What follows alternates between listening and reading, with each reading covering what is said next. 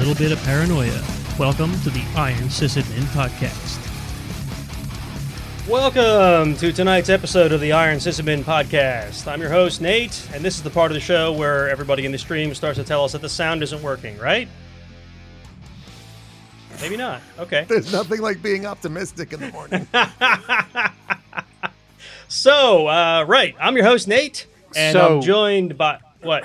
So What? so so Jay Scar says in Twitch he hears nothing. So Nothing are you at all. are you playing with us or you really hear nothing? Do I need to turn the mic on? Hang on. I, I I have Twitch running and I also hear nothing. So What?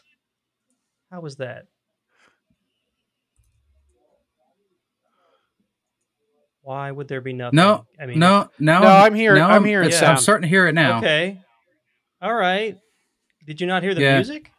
No, I, well, I flipped it on and you should have been talking, and I saw your mouth moving, and you weren't talking, and then I don't know, whatever. Can you can you hear me? Technology is now? hard, Like, man. am I the only I- one not getting there? That's I possible. turned-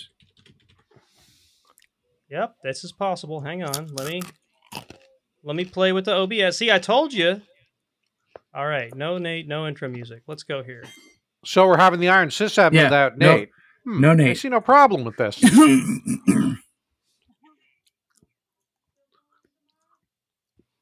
yeah. So uh, no no Nate, no music, but uh, that makes for a better show, right? Dear OBS, Streamlabs, how do I fix this? Here we go. Properties. Are you really googling it? No, I'm not. I think he's googling it right now. I'm totally not. Can you hear me now? He I was can he hear was you. writing a well. I, Now you guys should be able to hear me. If you can't hear me, then I don't know what to tell you. All right, let me turn the let me temporarily turn the speaker back on. I'm just doing another puking of gifts. Okay, that sounds valid. That sounds valid. Okay, look, good. Well, here there's, we There's go. a Nate now.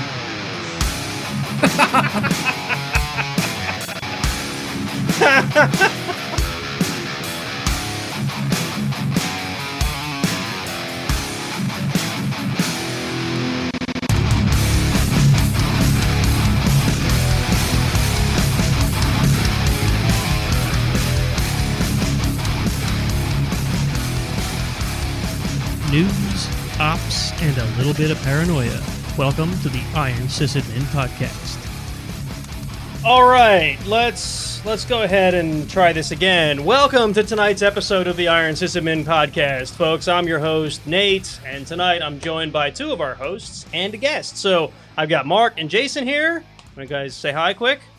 I Hi, quick. I just demand that we keep the recording as it went the entire time with both of the intros Okay, that way, and all folks, and all of the ball busting. that way, even folks on the live stream will not know what ends up in the recording because they couldn't hear it. Yep, that'll be awesome. And our guest tonight is Josh. Josh, you want to give yourself a, an intro because I don't even know what you do anymore. You keep coming up with all these great ideas and doing cool things. So, Go. Dear Lord God Almighty. He's, okay, he's a hi. firefighting dairy farmer. yeah, I've done that. Um, so we know. uh, Josh Marpet, I'm quadling on Twitter. Um, I'm I'm the Joshua on Clubhouse. Yes, I'm on that whack job weird thing. Uh, I do a lot of different stuff. Uh, right now, I'm running a small consulting company, Guarded Risk, and I'm running a nonprofit, the RM ISAO, which is I think uh, there it is over here. Oh, Um, that's the Risk Management Information Sharing and Analytics Organization. So I've started a nonprofit because I've been volunteering for the CMMC uh, organization for the past year. I realized that small and medium federal contractors need a lot of bloody help. So we started that to actually help them out. Um, let's see what else. Uh, I run. I'm, I'm one of the board members of B-Sides Delaware. I'm a board member of B-Sides DC. Um, I uh, am writing a book called Conference Ops with the help of a hell of a lot of people. Uh, I just got told ops, huh? today I'm joining. Yeah, how to run a conference because none of us know how to do that. so you might as well write a book um, about it. Well, there, I've I've been asked to brain dump about this about this kind of topic a lot, and it's like finally I'm just like fine, we're just writing a book script. And Seems um, valid. I'm also I just got told today I'm being put on the leadership council for the Cyber First Responder Initiative. Um, Cyber First Responder Initiative. We'll have to. Yeah, it's a law enforcement and government uh, initiative, and I have no idea anything. I just got told today. I have no idea. So That's I'm gonna have some fun with that. Um, Cool. But yeah, Cool. I, I I do And- a lot of weird stuff. And let So- us not forget, Josh is also the bullhorn. I'm I'm one of Clan Bullhorn, which is the loud people in InfoSec. Yeah. That's uh, janitor, yeah. uh, Blue Knight, so- and myself, uh, a couple of other people, but um, So we've you know. we've talked about the grand days that were DerbyCon on this podcast a number of times. So any of you that are listening that have ever been to DerbyCon, that guy that was echoing throughout the whole spire in in uh, in the Hyatt there, that's Josh. if I ever woke you up by screaming at people to get in line, I'm not sorry. but Yeah, yeah, there- there's- that's Josh. th- There is definitely something about waking up suddenly and going, "Wait, why is Josh in my room?" oh, he's not. Well, Just they 'cause gave me a hollow core hotel, They did. and you know, was quite the effectively think of it as a giant amplification, uh, uh, you know, engine. So it was, um, it was fun. Quite the echo. It was fun. But yeah, the guy in the hat that was yelling at people, that was me at DerbyCon from years one all the way through year nine. It's funny. That's where we met you guys. Yeah. Year one or two? It was year Uh, two. No, we met you at dinner, I think, on year one. Was Yes. it year one? Okay. Yeah. Yeah. Yeah. Yep. Jason- and I got, Jason dra- and I I got drug into B sides, and ever Jason since and then, I've been B sides. We're lost puppies walking around in a world of infosec that we knew we knew nobody, and uh, we ended up at dinner with like you and Jack Daniel and and freaking HD Moore. You picked a good dinner that day. It was like that was, it was a- a H- good. We got we got Persian food. HD Moore got Yeah. us champagne. Champagne Zero Days. That was that was the second year.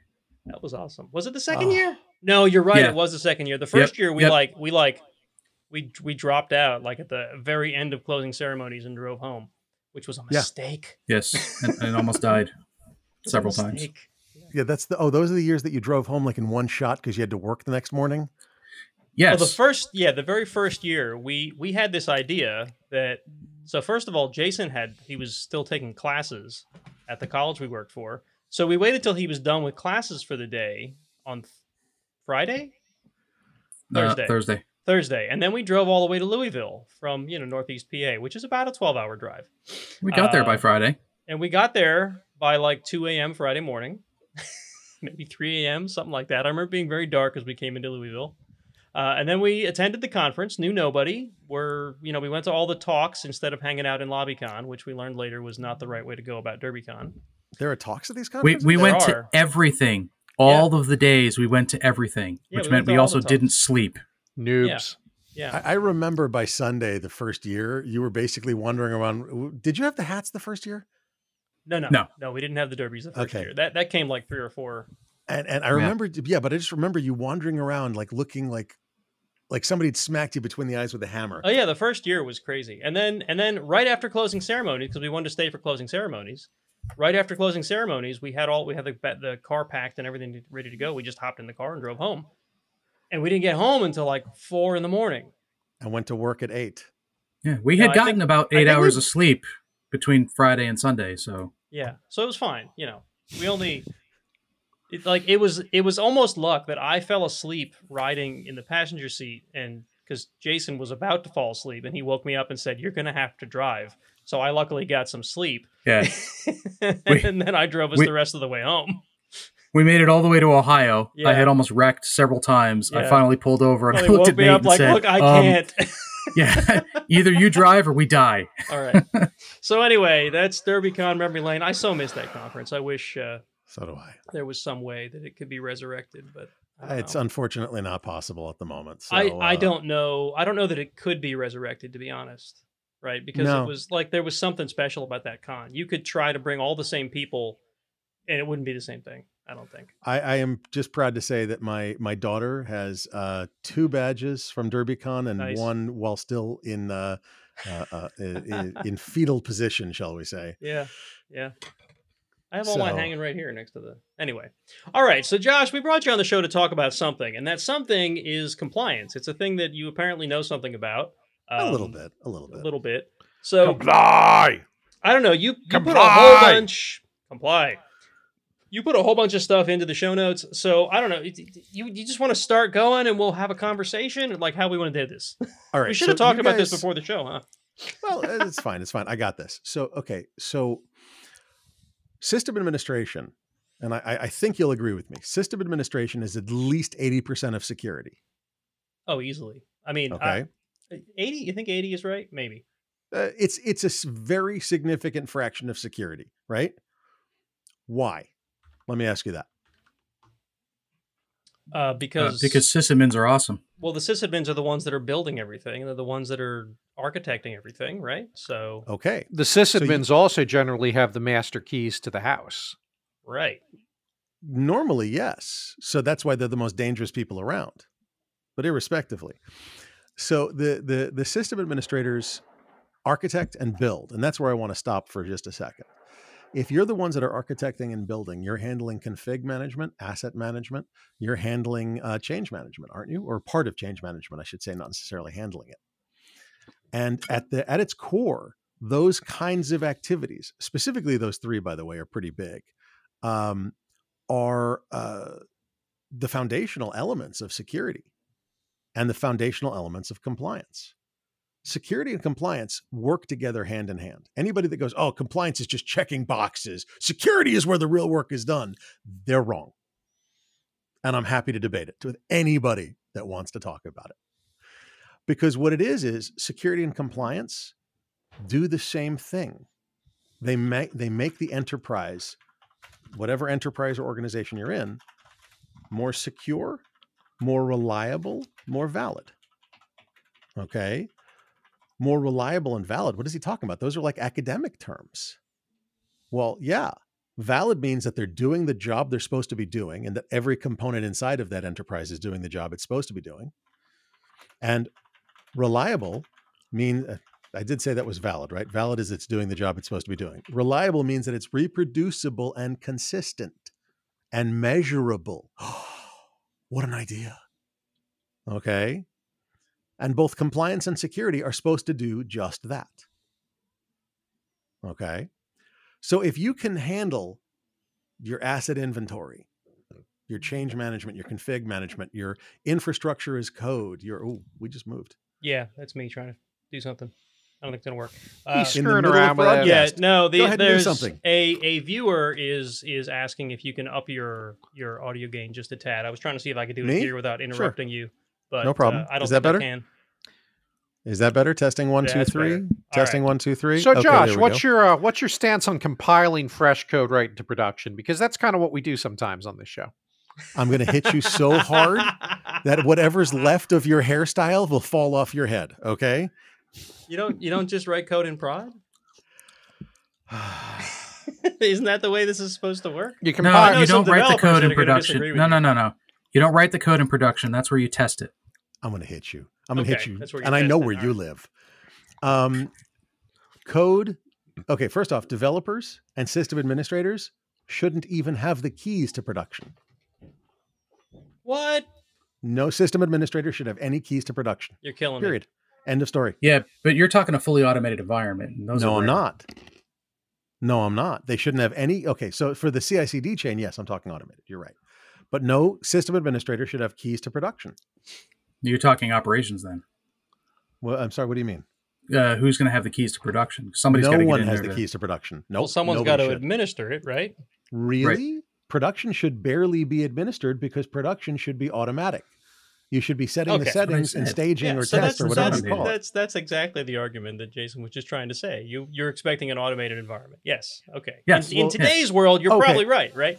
Like you shouldn't you shouldn't have sysadmins hand administering all of Anything anymore. in production. They yeah. should be they So should sorry. be hand Yes, you're correct. I administering you know Jason. templates and images and test right Right, and right, right. dev and whatever and, and that should just be replicated to prod. If you okay, need to the administer production, there's an emergency or something's failed. Yeah. And then you do a break glass, fire call, whatever you call it, and then you administer production. And you administer production, by the way, you fix whatever the problem is, you go back to your staging environment, fix it there, and then destroy production and wipe it out and repave. This Right. is so cute and so not how so many Yeah, companies I- work Not how today. anybody does anything. I, I'll have to agree. I mean, again, I, I think there are companies out there that do this. There are. or try to this do is- it, or claim they this do it. is no, no, no. this there is are companies that do definitely it. not. Yeah, this is this is definitely not the norm that I've seen. Ah, okay. I- I- let's, wait, wait, and- wait, wait. Yeah, So let's talk about that for a second from the viewpoint of system administration, security, and compliance. Deal? Sure. Okay. So the norm, normal, the normal company you've seen, how is production handled? Oh, the sysadmins or DevOps Yeah. or whatever you want to call them have full access. You know, the whole nine yards. A- And and I don't necessarily agree with that, but um, you know, it's it's in a lot of places it's hard enough to to get them to take the power away from the developers. No, and and you're right. And I I'm, I'm not complaining and bitching at you. I'm I'm I'm telling you you're right. But let's be honest. Should developers ever touch production? Dear Oh. God, should. no. Developers- No. I would argue I would argue that developers shouldn't really be touching the dev environment either. I'm, I pay, uh, oh, they should be building their code, and then they dev should be writing code. Correct. Yeah. Dev, Yes. dev, the dev environment should be built by the pipe, the CI/CD pipeline Yes. automatically. Okay, that that yeah. Sorry, Yes. sorry, sorry, sorry, sorry. Um, I, and I would disagree slightly, just in that they need to understand why things are going wrong in dev. If if they build something or if they code something, it, it gets built, and they they need to go in and go like, why is this not working? And they need to do a little of of looking under the the hood, if you know what I'm saying. So there should be but- some environment where they're able to look under the hood. But I think that's I think that's uh, you could you, they should be able to look under the hood on every environment via Not logs. Oh, no, yeah, that's fine. via- logs and such. via all of the tooling that's in place to allow them to do things within a, a, a box. You know, you have this box, you can press these buttons, and that's it. And any environment that they need to go deeper than that, that is what your DevOps guys are for. Mhm. That is, you know, we are we are the ones who should be working hand in hand with the developers and w- doing the operational part of that with the knowledge of what the developers are doing. And Okay. I've only worked at one place that worked that way, and it worked really well. But you know, like I said, it's it's not the norm. Okay, so let's let's stop for a second because we can go down that rabbit hole pretty damn far. Oh, yeah. Yeah. But but we wanted to talk about compliance and we wanted to talk about security and system administration and why they're actually synergistic. And yes, I used that horrifying word. Synergistic. Oh baby. I can do stupid mic tricks just as good as anybody else here, okay? All right. If you really want me to do stupid mic tricks, I will. anyway, um, so we've got this environment, uh, our, our, our company, our organization, our, our, our, our mythical, magical widget maker. Okay. Developers shouldn't be tuck- touching production. They should be seeing the artifacts of production. We all agree on that. That's fine. Uh, system administrators in an ideal world shouldn't touch production. They should be working in the less than production environments and letting them flow up to production and see making sure before they get there that they work properly. Okay.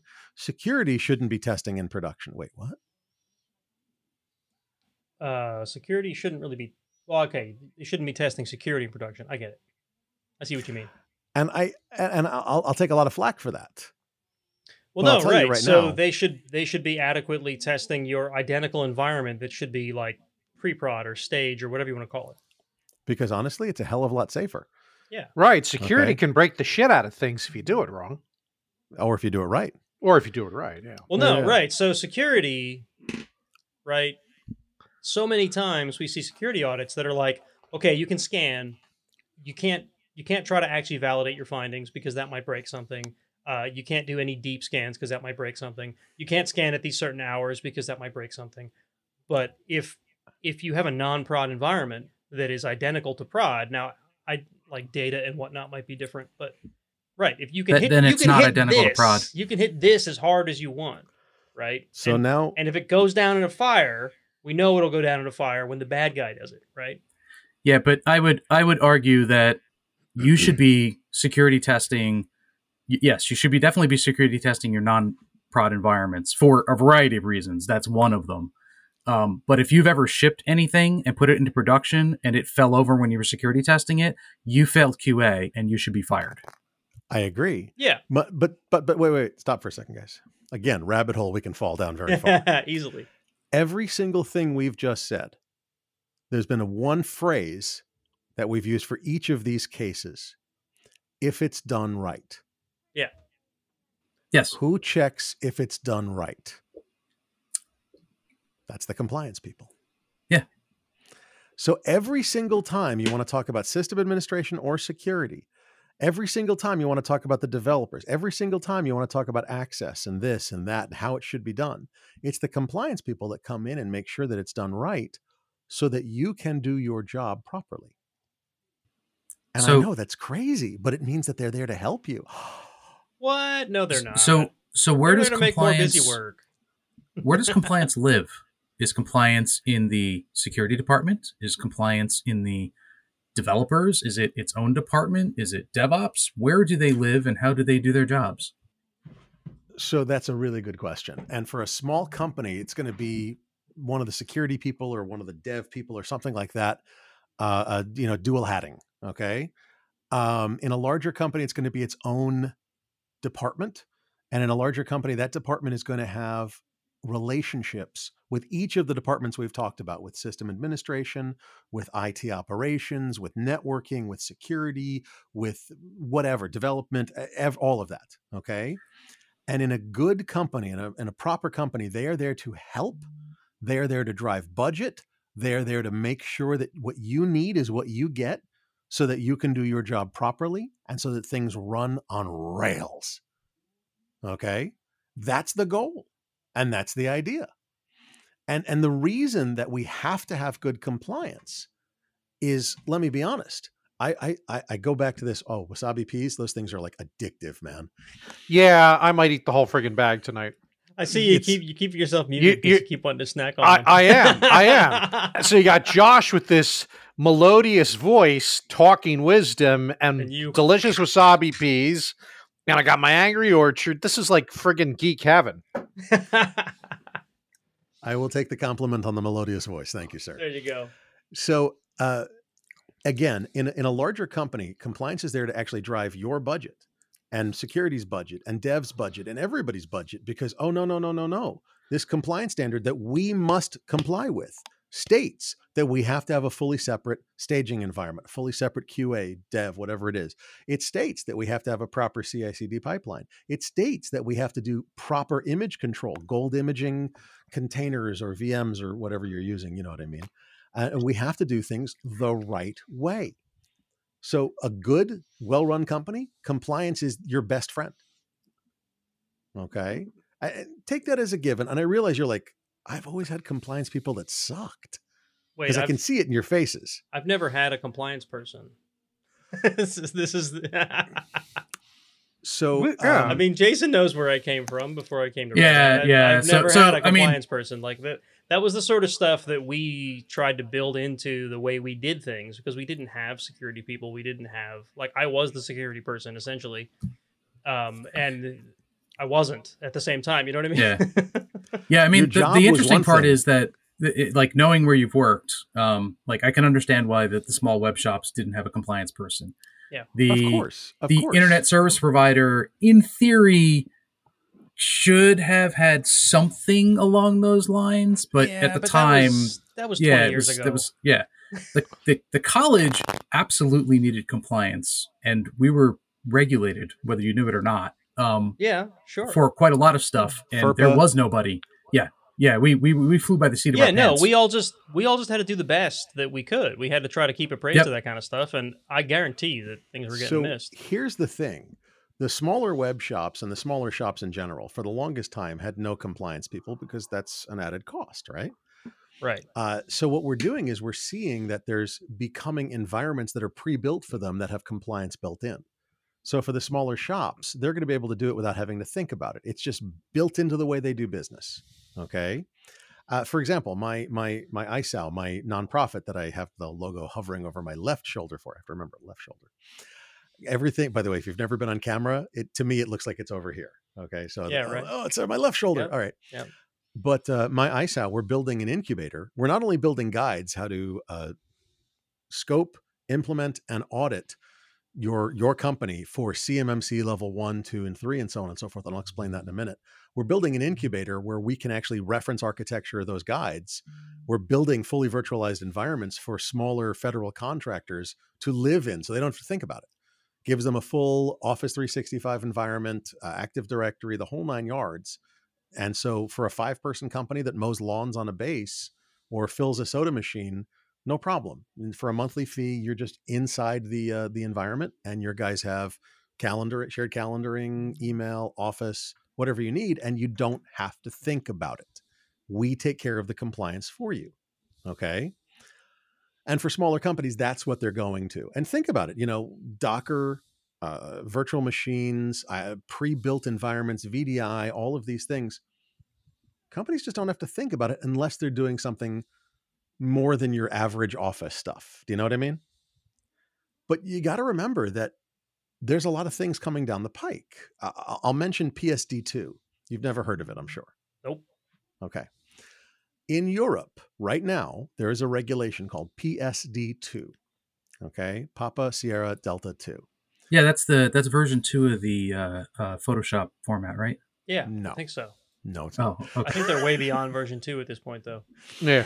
so it's the it's the it's the bank standard. What it says is that every single bank in Europe must have an API that will allow anybody to connect up to it and take the account information of anyone that authorizes it. What? So if Nate goes, you know what? I really want Facebook to be my front end for my bank.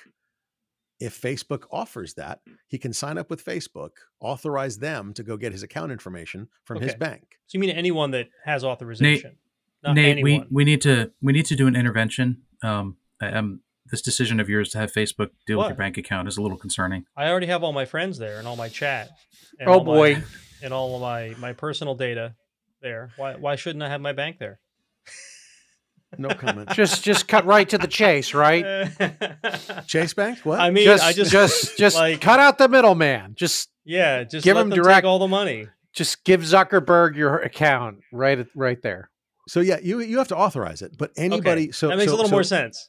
if Google, uh, Facebook, Amazon, Microsoft, any of these people decided to start up a bank front end, well, your bank loses the ability to advertise to you, loses the ability to, you know, have more of a personal relationship with you. And for smaller banks, don't you think that's going to take them out of the equation? Yeah. What happens So when this is this is beyond just my local, you know, Microsoft Money Quicken banking app connecting to it and getting, you know, sucking all my my account information and you know being able to balance my checkbook. This is this is like this a, is the next when level. you go to log in Yeah, this is like say, yeah, when you go to log in to say, what's my bank balance? You do it at Facebook or Microsoft or Yeah. whomever builds a front end, not at, you know, mylocalbank.com. Right. So I mean, there's there Right. could be obvious like in today's world anywhere. There's obvious downsides to some of that because some banks they there's a delay in those transactions being moved. But imagine like you know you're using uh, Quicken or whatever, and it it has a, an API back end to your to your bank. Right. Same idea, except anybody who wants to get into that game is supposed to be allowed to. Is, is I think what you're describing. Yeah, it's not just Quicken who pays quite a lot of money for those API connections to various banks. It's anyone. it's anybody, every bank is required to allow anybody to API into them for no charge. which will mean So they can't charge for it, which I think would probably improve the situation, right? Because what you end up with is places like Quicken who can afford to pay for that, but then you have smaller things, smaller, um, you know, maybe startups or whatever that want to make a better personal finance app because Quicken is a steaming pile of garbage. Sorry, that's personal opinion. Um, they can't get into it because they can't get the interaction with your bank like Quicken has because they can't afford it. Right. Well, So- exa- so, there, Yeah. there are advantages and disadvantages to Yeah. this. I wasn't saying this is all bad. Yeah, yeah, Right. yeah. I was going to say there's there's some significant disadvantages because you know if I can make something that looks pretty Yes, and right. c- convince you yeah, hook your the bank up to it, disadvantage um, is that you've just given I'm, me permission. If I'm crafty enough, I can just make a little front end that all How it about a really is w- doing is collecting information and stealing your money. That's like a legitimate phish. I've ran I've ransomwared your bank, yes, your your bank account. Your bank account is now crypto. It's terrifying, isn't it? yeah. Anyway, So, I mean, that's one. Now, now there's um, you know, uh, and in this, and there's GDPR, of course, across the pond, where they, you know, they're very paranoid about personal information, and I like that. Yeah. But there's also the, you know, CCPA in this country, and now CPRA, which is CCPA, actually going more draconian. Uh, Where and is CPRA from? I haven't heard that. that- same yet. place? It's the replacement to CCPA.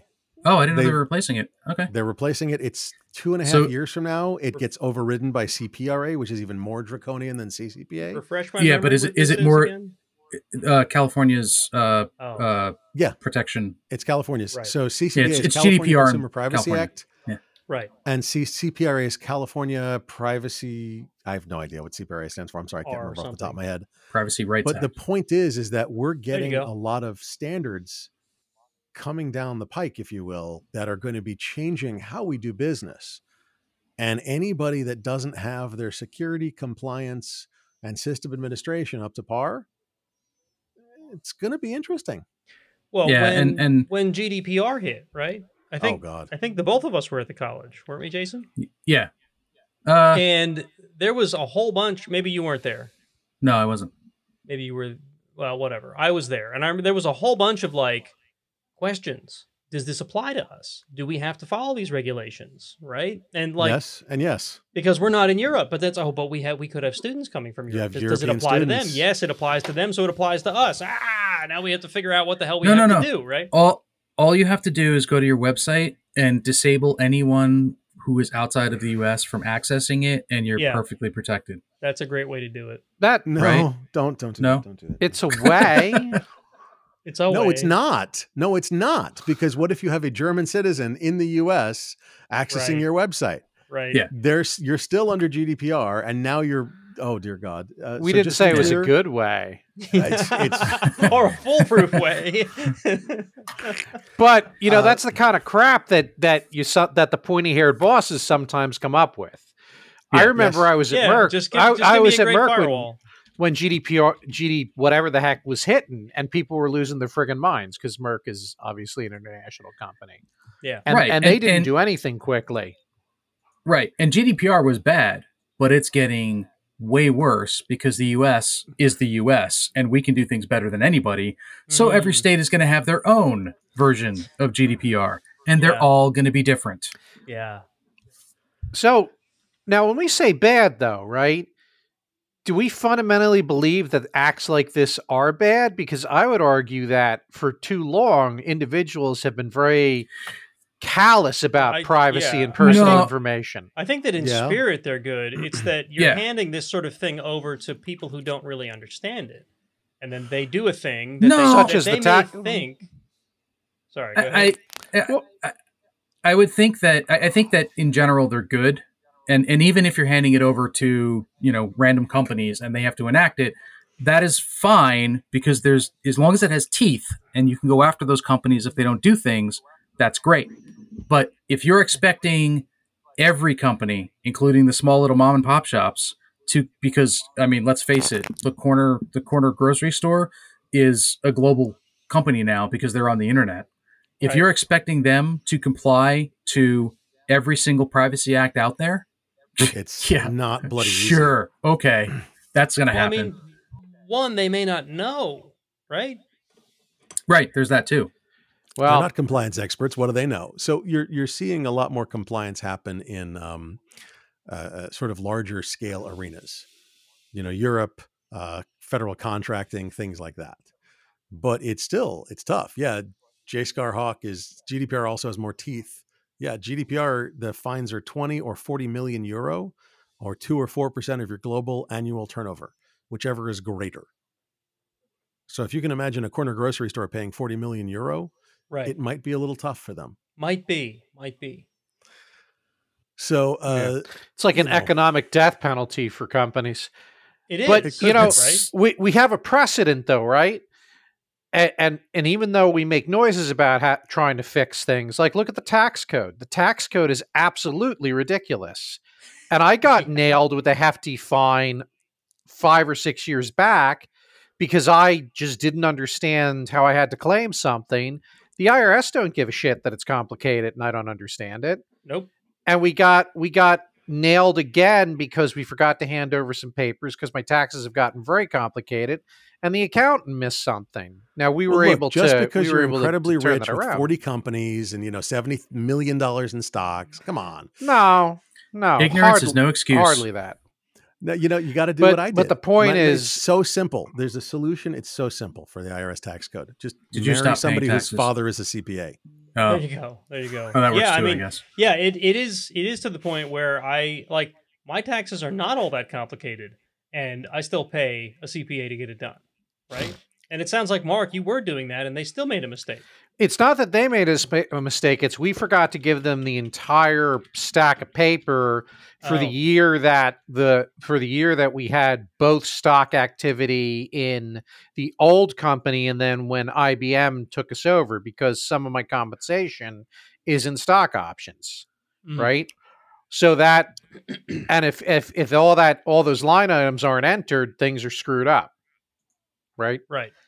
And the accountant doesn't know what he doesn't know so and it was you know it, and and ultimately it even says on the tax form i mean ultimately it's the taxpayer's responsibility the point is we're we're used to as a country at least telling people yeah here's something that's very complicated but you're obligated to you're responsible for it Right. so Yeah.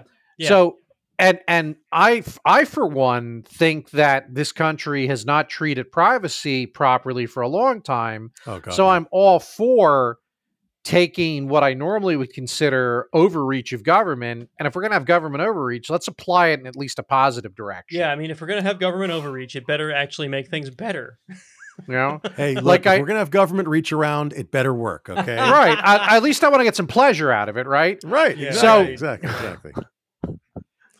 All right. I shouldn't be doing jokes like that. I'm terribly sorry, but I mean, it's it, I couldn't Hmm. resist when you're You- talking about you the were just- government. You were Yeah. just le- you. Were, I, I I walked you right up to it, Josh. you just really did. You really did. So let's let's let's talk about something else. Um, sure.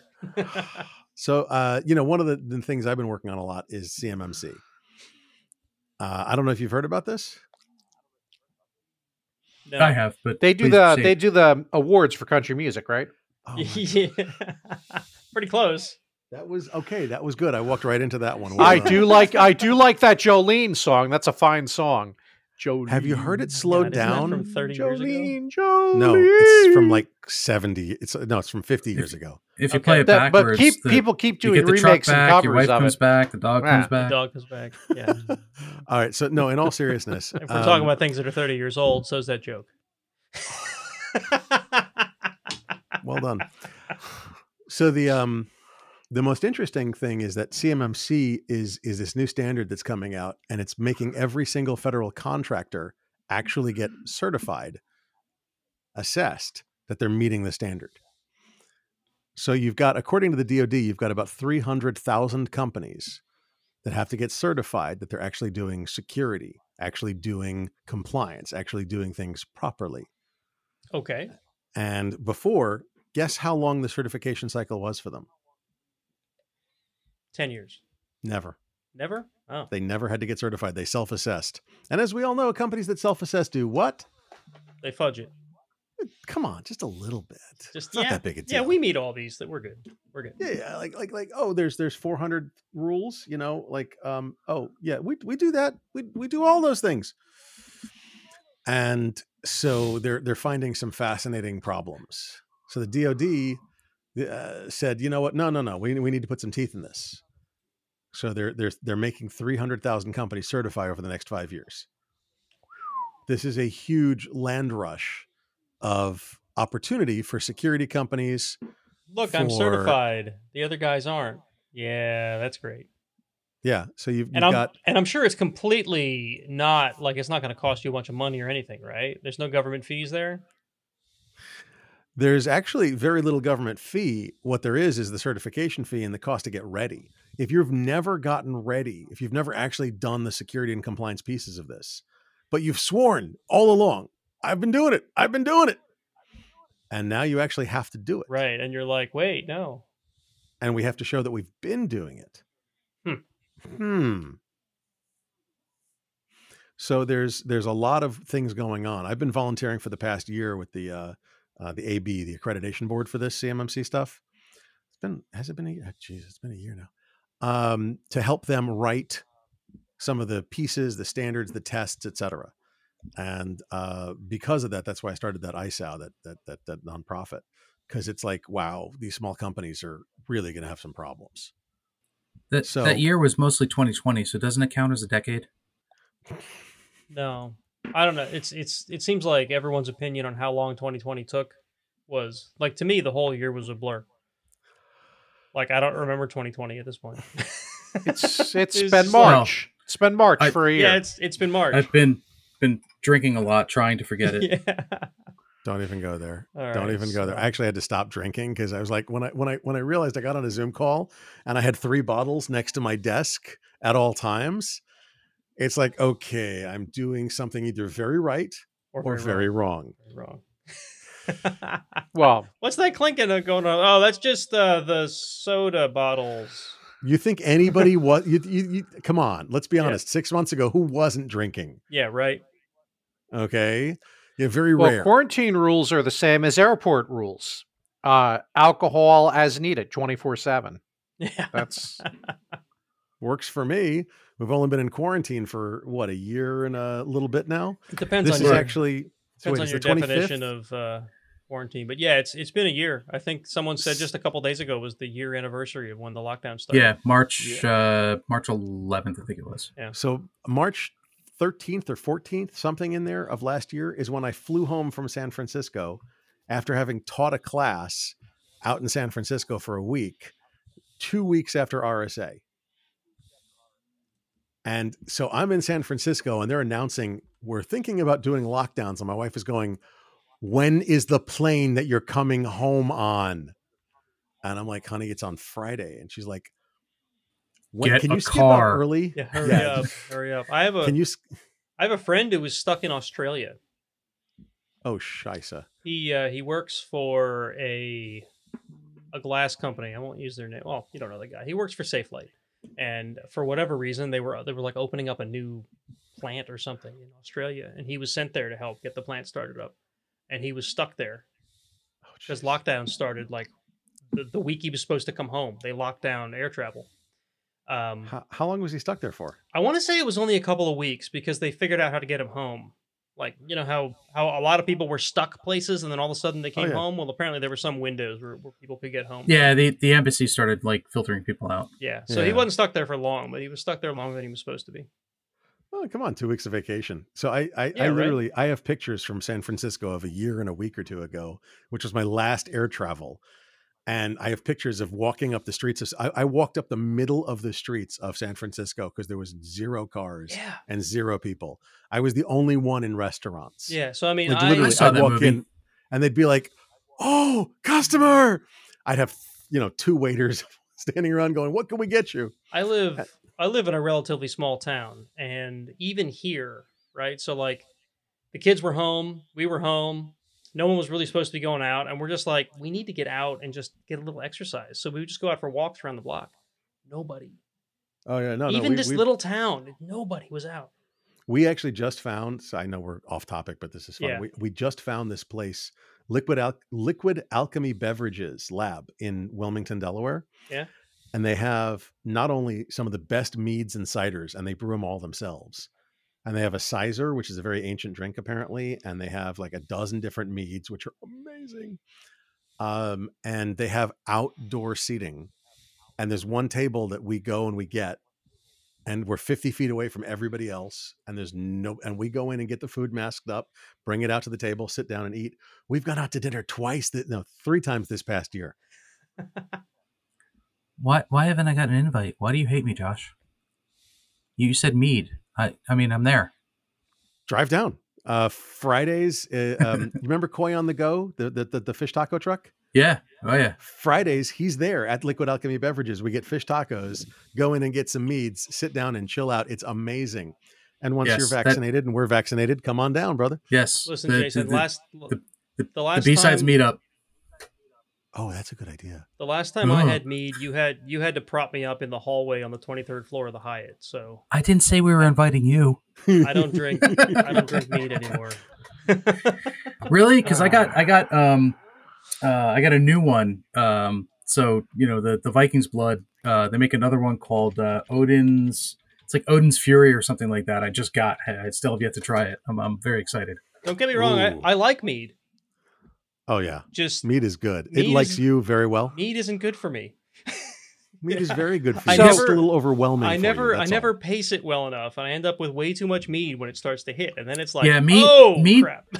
Mead isn't the problem. Your your desire to drink all of it is the problem. that could be it. It could be it. All the meat he wants, all the meat. I can't believe Anyway. I'm the one who's doing this. Um, we need to let- get back on topic. right. So so Josh, uh, Jay Jay Scar has a question for you, Josh, Oh, in Twitch. okay. And he says, uh, Josh, what can we do to get ready for the certification and how can we help small mom and pop businesses? So, okay, so CMMC specifically, I'll talk about that for a second, is only for federal contractors. All right, right now. Okay.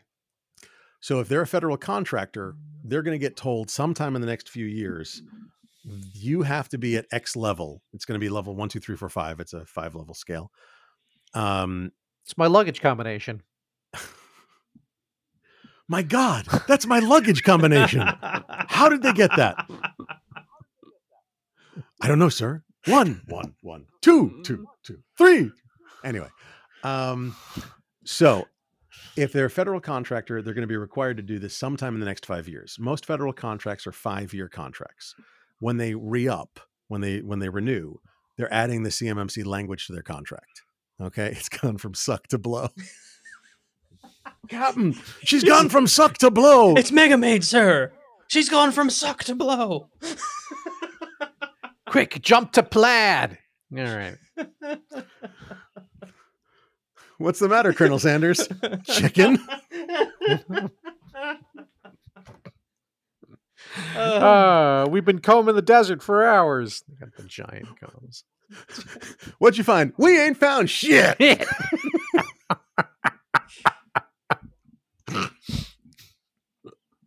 that that that movie, I think, uh, made Spaceballs, the flamethrower. me, made me as as messed up as I am because I watched that so much as a kid. Do you know It was the 80s. that they were able to they were able to actually make the merchandise, but they were never allowed to sell it. Lucas was is like, you can do it for the movie, but you're not allowed to sell it. No, no, no. okay. They were never allowed to sell Spaceballs merch because Lucasfilms allowed them to use all the oh, all the stuff. but they couldn't use the okay. Yeah, but they couldn't sell merch. they couldn't merch. sell merch because little known fact, a lot of, a big portion of Star Wars was all about the merch. Hell yeah.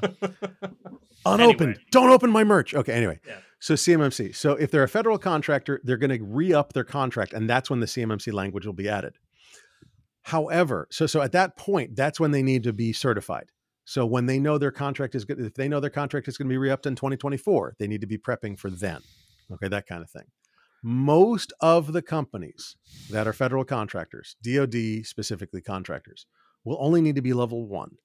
There's only 17 controls, and they have to have them before they get certified. That's it. They don't have to have like six years of them, just 17 controls. It all depends on what type of information they're holding, how much of it, and and what they're holding it for. If they're holding like the map of the base because they mow the grass, they're a level one. If they're holding uh, weapon system components because they build them, machine them, whatever, it's going to be higher levels. Okay. So, what do we, how do we get them ready?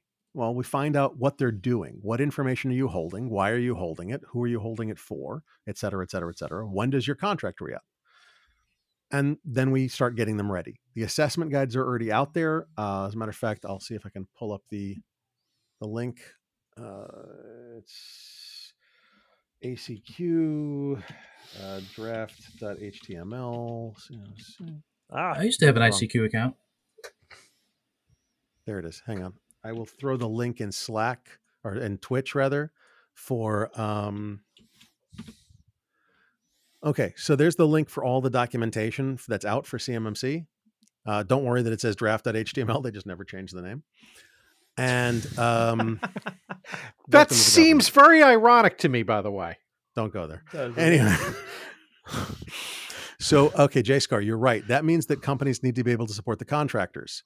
So, if you're an MSP, You, down have- with MSP? down with you OPP. know. Okay. I've worked there. Um, Orleans Parish Prison. Uh, so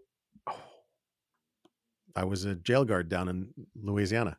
So um, That takes on everything, whole don't new ask. layers of meaning. Just everything. Yeah. I've been in prison. I met my first wife in prison. Um, we both worked there. It's perfect. It's okay. I met my second wife at a concealed carry class, you know. So um anyway, There's so you, theme. you needed that because of your first wife? don't go there. That's the terrifying thing. Don't go there. Okay. Anyway. so the uh like an MSP, for example, has an RMM, a remote monitoring and management solution, right? So they can log into and and and, and TeamViewer in or whatever in to VNC TeamViewer. You get the idea into any computer in their in their in their client base. If that's active, then there's a problem. Uh, or an operating system company. Oh, that's a good one. Okay, so operating system companies have to make sure that anything they can do to meet these standards is also there. For example, uh, if you're using M365 uh, in, say, Azure, and you're a level three company, which means that you're hitting controlled unclassified information. I, I know I'm getting a little technical, forgive me. Uh, you're you need to be in GCC low or GCC high, basically GovCloud for Azure. Okay, so you, you're starting to see cloud service providers, operating system companies, MSPs, a lot of third party, a lot of supply chain stuff going on that is going to need to be certified. Okay. And you've also got the fact that CMMC is a really neat little standard that I think is going to go commercial in probably the next two or three years. There's already a lot of interest in making that happen. So if CMMC goes commercial and is the basis for, I don't know, cyber insurance rates and premiums, oh, wait, you have to be certified at different levels of information. So if you certify higher, your premium goes down because you're doing more for security and compliance. Huh. Interesting. Oh, OpenSCAP. We're actually so in my ISAO, in my nonprofit, uh, Rich Term just uh, That's me, by this- the way. Yeah, that's that's this because Oh, that's for right. Josh's that's for Josh's benefit because the colored hat company we we have OpenSCAP integration with a lot of our stuff.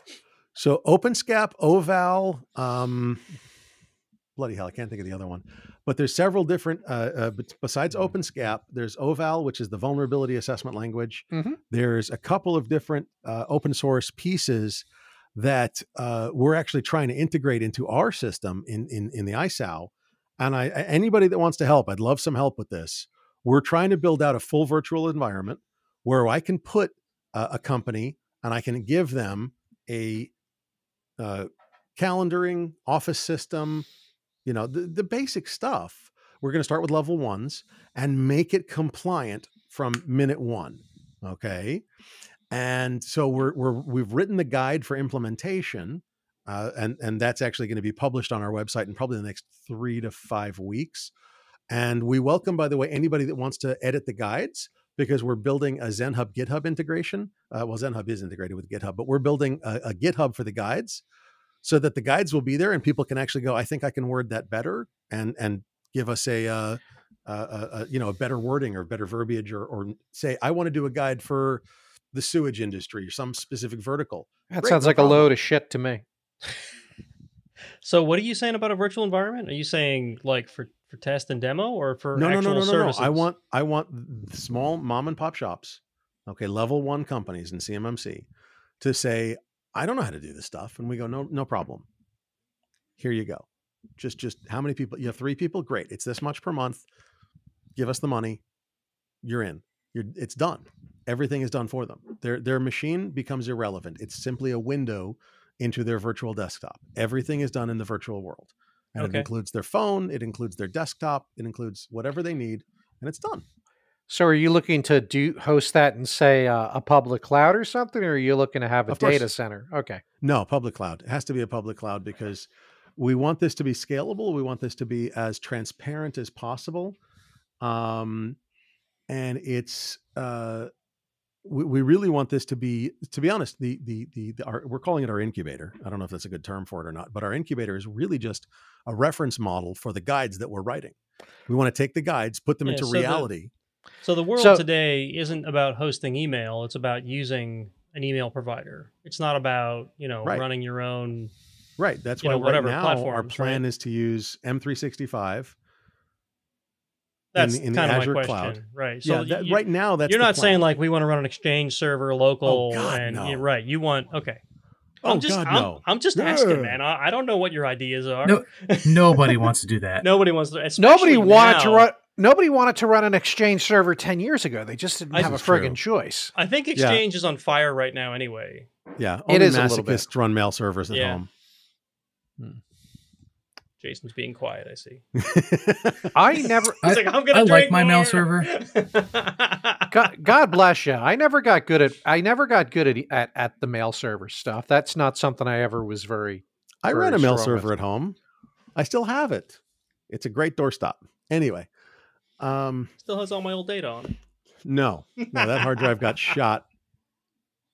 I think I used a 762 on it a long time ago. Anyway, so So, how did you feel about running your own mail server? It sounds pretty uh, obvious. it was fantastic for 10 minutes after I got it running. After that, it was just a pain in the ass. It's like, but why am I being blacklisted? What do you mean you can't get mail to me? What? Why is my mail coming through in a weird format? Yeah. No, believe me, I know. I know. I ran mail It's- servers for it's- a very long time. it was my Yeah, it's- job. it's actually becoming very very difficult because certain large Yeah. companies um, with, with google in their name are making it Oh, very yeah. very difficult to get Yeah. mail through Oh. without be, being marked as spam for yeah, no if you're not if you're not I don't know Reason. if I don't know if you can call it call email services tiered nowadays, but basically if you're not one of the big names, it's difficult. It is very difficult. and it's it, it's it's even more difficult because a lot of the startups mom and pop shops etc are using um, uh, google and and g suite as their as their mail now so not being able to send mail i mean the mail gets there Oh, it just ends up in spam for Yeah. Proton Mail doesn't work because JSCAR is going Proton Mail. It doesn't work because it doesn't have calendaring. It has very limited contact integration. I had this whole Right. long talk with people. I'd You say I'd use- I'd say I'd run you a Zimbra service, but uh, apparently that's not an option anymore either. Mm. So Synacor. you know the, the the point is is that if we can Synacor. Synacor, yeah, I know what you're talking about. You know, we, we, we have so we're building this incubator, we're building these guides that are gonna we're gonna try to keep them as, as agnostic as possible. But we're we're building these guides, and right now most of these companies can only live in the Microsoft land. How many MSPs live anywhere other than than than you know m world You know what I mean? Yeah. So we have to build them for that kind of thing Hmm. um, we're trying you know I'm, I, I- i'd love to have something that's not quite as expensive i'd love to have something that's not quite as uh, uh, uh, centric and, and and oh my god the configuration options in m365 i um Well, wait are you are you saying that microsoft makes confusing things? Because i'm going to agree with you to the nth degree because azure is a goddamn dumpster fire. I Yeah. will tell you that microsoft has upped their game and i give them a lot of credit they have upped their game immensely in terms of security they've upped their game immensely in terms of you know going look linux actually is pretty cool and we're like yeah really 20 years late but um we figured that out a long time ago. Open source is a cancer. Yeah. they have upped their game and they are making more secure things. But on the flip side of that, some of that has resulted in security controls that are so incredibly precise that there's 500 places to do the same thing and they all interact in really weird ways. So, like, uh, uh, Azure DevOps is uh, just trying to set up security for something as simple as CI/CD. It takes a degree now. Yeah, Azure is dumb. I'm just gonna say it's dumb because mainly because I tried to use Azure to run a simple Windows box I needed for something, and they thought I was in uh, where was it? Some foreign country that looks like the abbreviation for Pennsylvania, PA, Pal Palo or something. Pennsylvania can be a foreign country sometimes. In a lot Yeah, no. ways. So apparently, when I set up my Azure account, Yes, when yeah. I, when I thought I was filling out uh, state, I thought it, it went into country. I don't know if that was my mistake or theirs, but something happened. And because of that, I couldn't put in my billing info. wrong. Yeah, it's possible, but you can't change it later. You cannot, flat out can't. That's a shame. It is a shame. So I don't use Azure because of that. So sorry, guys. Sorry, Microsoft. it's- you don't get my twenty dollars or whatever I was going to spend on a Windows VM. Take that. so that. it's Take that. There's yeah, the dumpster fire that was you trying to change your account information is now rolling through general. And I will say, my wife and I are rewatching Silicon Valley because it's funny and she likes it. Every time you say incubator, I got Erlich Bachman in my head doing something ridiculous. But of Yeah. course. Okay. Have you ever seen Silicon Valley? Yeah, uh, no, I watched one episode and turned it off and cringed because I lived that life. Oh, okay. Yes, yes. I've been an, I've been a serial entrepreneur since about 2014 when I went through uh, Mach 37, and so like I- it, it's been fascinating. Um, and I, I I have been through multiple failing startups. I've been through multiple uh, successful startups. I've been through buyouts and failures and like I can't even tell you. And it's fascinating and fun, and I wouldn't give it up for the world. But I, it, it It's not a comedy it's- for you. Yeah, it's not a comedy. I, I I've literally lived that life. I hear I, you. I've never been in a, in a in the Silicon Valley living in a, in the developer house, but I had I've had short term apartments in various parts of the country to be at a school or or be with a group of people to develop something or whatever. And it's like, at the end of the day, you realize I just want to go the f- home. Yeah, yeah. yeah. you know I, I i i I love it and uh i've learned every single time and every single time that it fails or i walk away or something or other i wonder you know should i have just gotten a damn job I love it, and that make me hate it. Yeah kind of true anyway so i mean right. yeah we need more open j scar is right we need more open source options Yeah. instead of just microsoft and, and again nothing against microsoft they're doing very cool stuff with a lot of things but I need an integrated suite of things with Office and shared calendaring and not necessarily Office, but Office apps, uh, shared calendaring, instant messaging, you know, video meetings and everything. And I need it for not that much money, and I need it hosted somewhere. The with the the problem that I see with Microsoft, and this is the problem I've always seen with Microsoft, and it's why I chose the path that I did that landed me at Red Hat eventually, right? So you can you can probably understand where my opinions on Microsoft might have lied or lied 20 years ago. Lay. Lay. might have laid? Laid 20 years ago. Mhm. you Um, said laid. Huh. I did. You be only your prompting. You did it. It's all your fault. Lame you led me into it. ago. Anyway, um, it's a trap. Microsoft Get Best the laid Ackbar plans? meme.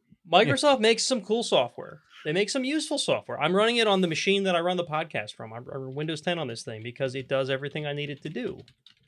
It's it's infuriating sometimes, but it does it, right? The problem with it is it's all held together by invisible tape, right? That no one's allowed to look behind.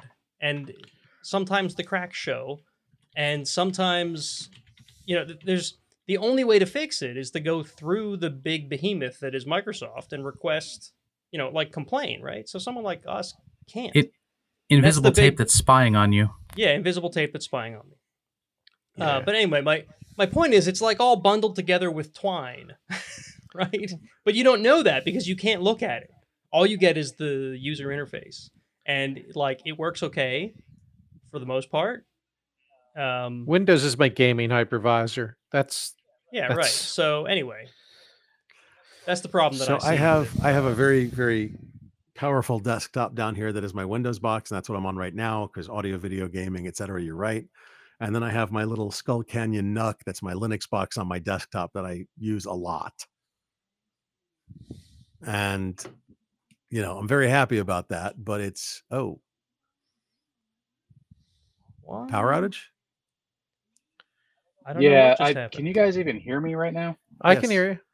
You Okay. sound Yeah, different we can though. hear I think you're not yeah, and my that ca- my microphone. camera's going to be all screwed up because I can't change my camera anymore. So So, all right. So here's what we're gonna do.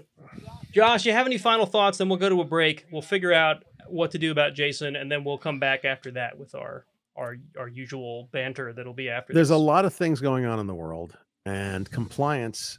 If you bring it into the world that you live in, in terms of system administration, security, uh, development, DevOps, Sec DevOps, et cetera, DevSecOps, whatever it is this week, uh, it can be your best friend. That's simple. can be your best friend, or it can be a complete pain in the butt. Yeah, Depends how it's Should deployed. be compliance should be your best friend. That's how you get your budget. That's what it should be. Something, Indeed. something, Ansible playbook, something, something. You don't want me to say OpenStack, do you? Anyway, You can say whatever you want. Are you a fan or not a fan? I can't tell what that was meant to imply. Ansible is the new Red Hat that Red Hat line. You, you have to say It's the magic is- bucket. I've had to tell salespeople Ansible is not a magic bucket of juice that you pour on every problem to fix it. oh geez. Are you sure? Yes. I think that's probably what Ansible they think it juice. is. I wonder if we can. I wonder if we can market that. My gosh, Ansible. Now I have to go check and see if somebody has registered that. Hang on. That'd be awesome. All right, Oh, folks. no. So I I am gonna find the the the break thing here, and I'm gonna send us to it. And folks, we will be back in a few. I don't know. We'll see. Maybe Jason won't be with us. We I don't know. we'll see in a minute. All right, we'll be back, folks. Are you a fan of the Iron Sysadmin podcast? If you are, don't forget you can support the show via Patreon at patreon.com slash Iron Sysadmin. Or you can buy merchandise at teespring.com slash stores slash Iron Sysadmin. And thank you.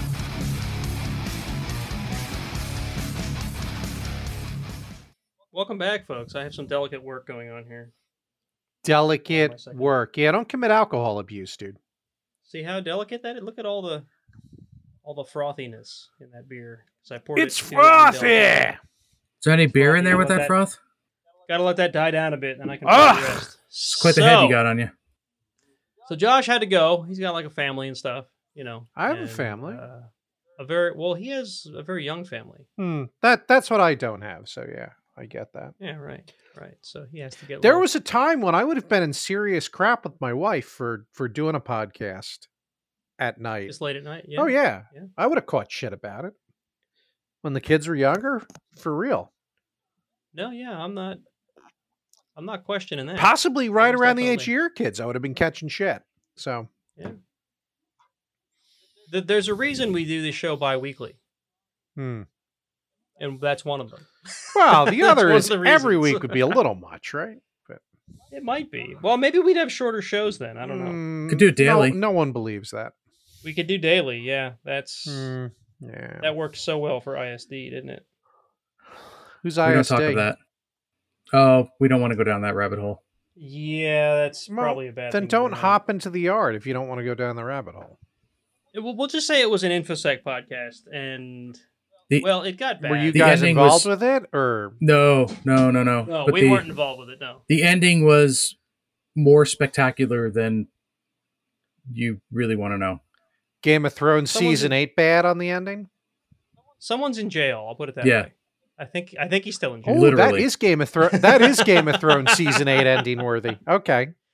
Yeah. So anyway, um, right. So we're back. Uh, we don't have news tonight because we started late, and we had. Oh, we're just. Josh. We, I found an article, but we're just not doing it.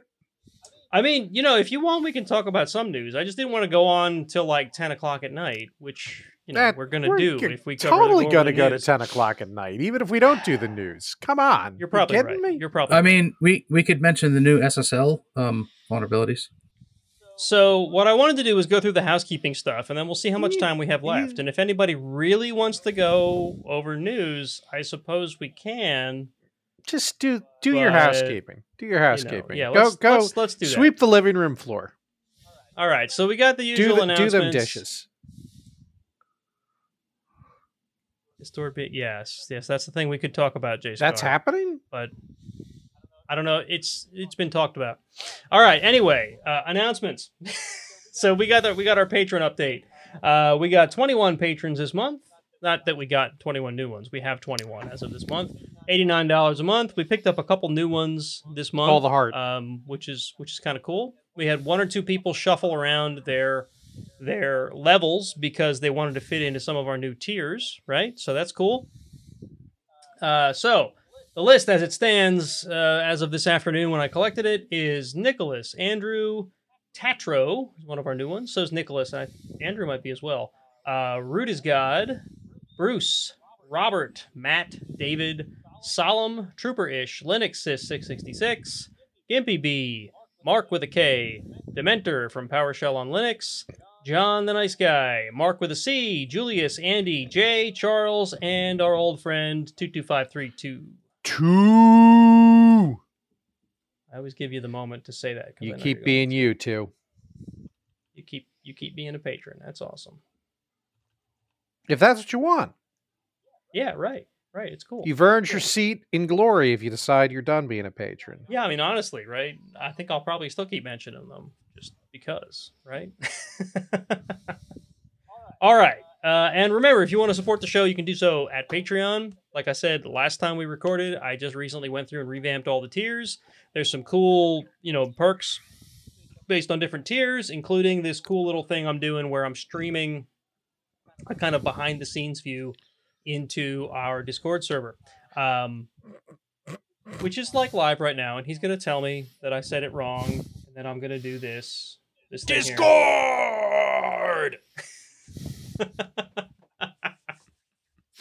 anyway, uh, right. So there's there's cool little perks. There's even a chance to get merch at the right tiers, and uh, you know it's all cool.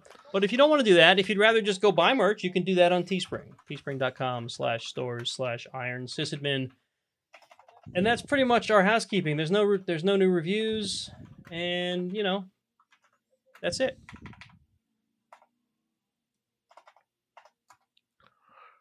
So, what have you guys been up to? Uh, Anything fun? Still about six foot. Yeah, still about six foot. The quarantine, the pandemic, whatever, has not shrunk me. I know a lot of people that it's expanded them. Yeah, I. I, the weight's creeping back up for me. It, it's not out of control yet, but I got to get back into into serious uh, taking Yeah. care of it. It's a tough one. It's a tough. It's tough. one. Well, it got freaking cold, and I stopped walking because I was, Yeah. you know, uh, not only We, cold uh, but very snowy. And then I've just been lazy. I'll admit it. Yeah, we stopped running in the snow, and then of course, as I mentioned, I think on our last one, um, my wife had some surgeries, and I'm waiting for her to recover from all that, which is going very well, but she still isn't ready to run yet. Yeah, I So hear you. We'll start running again probably in a month. Are you blaming your good. weight gain on your wife?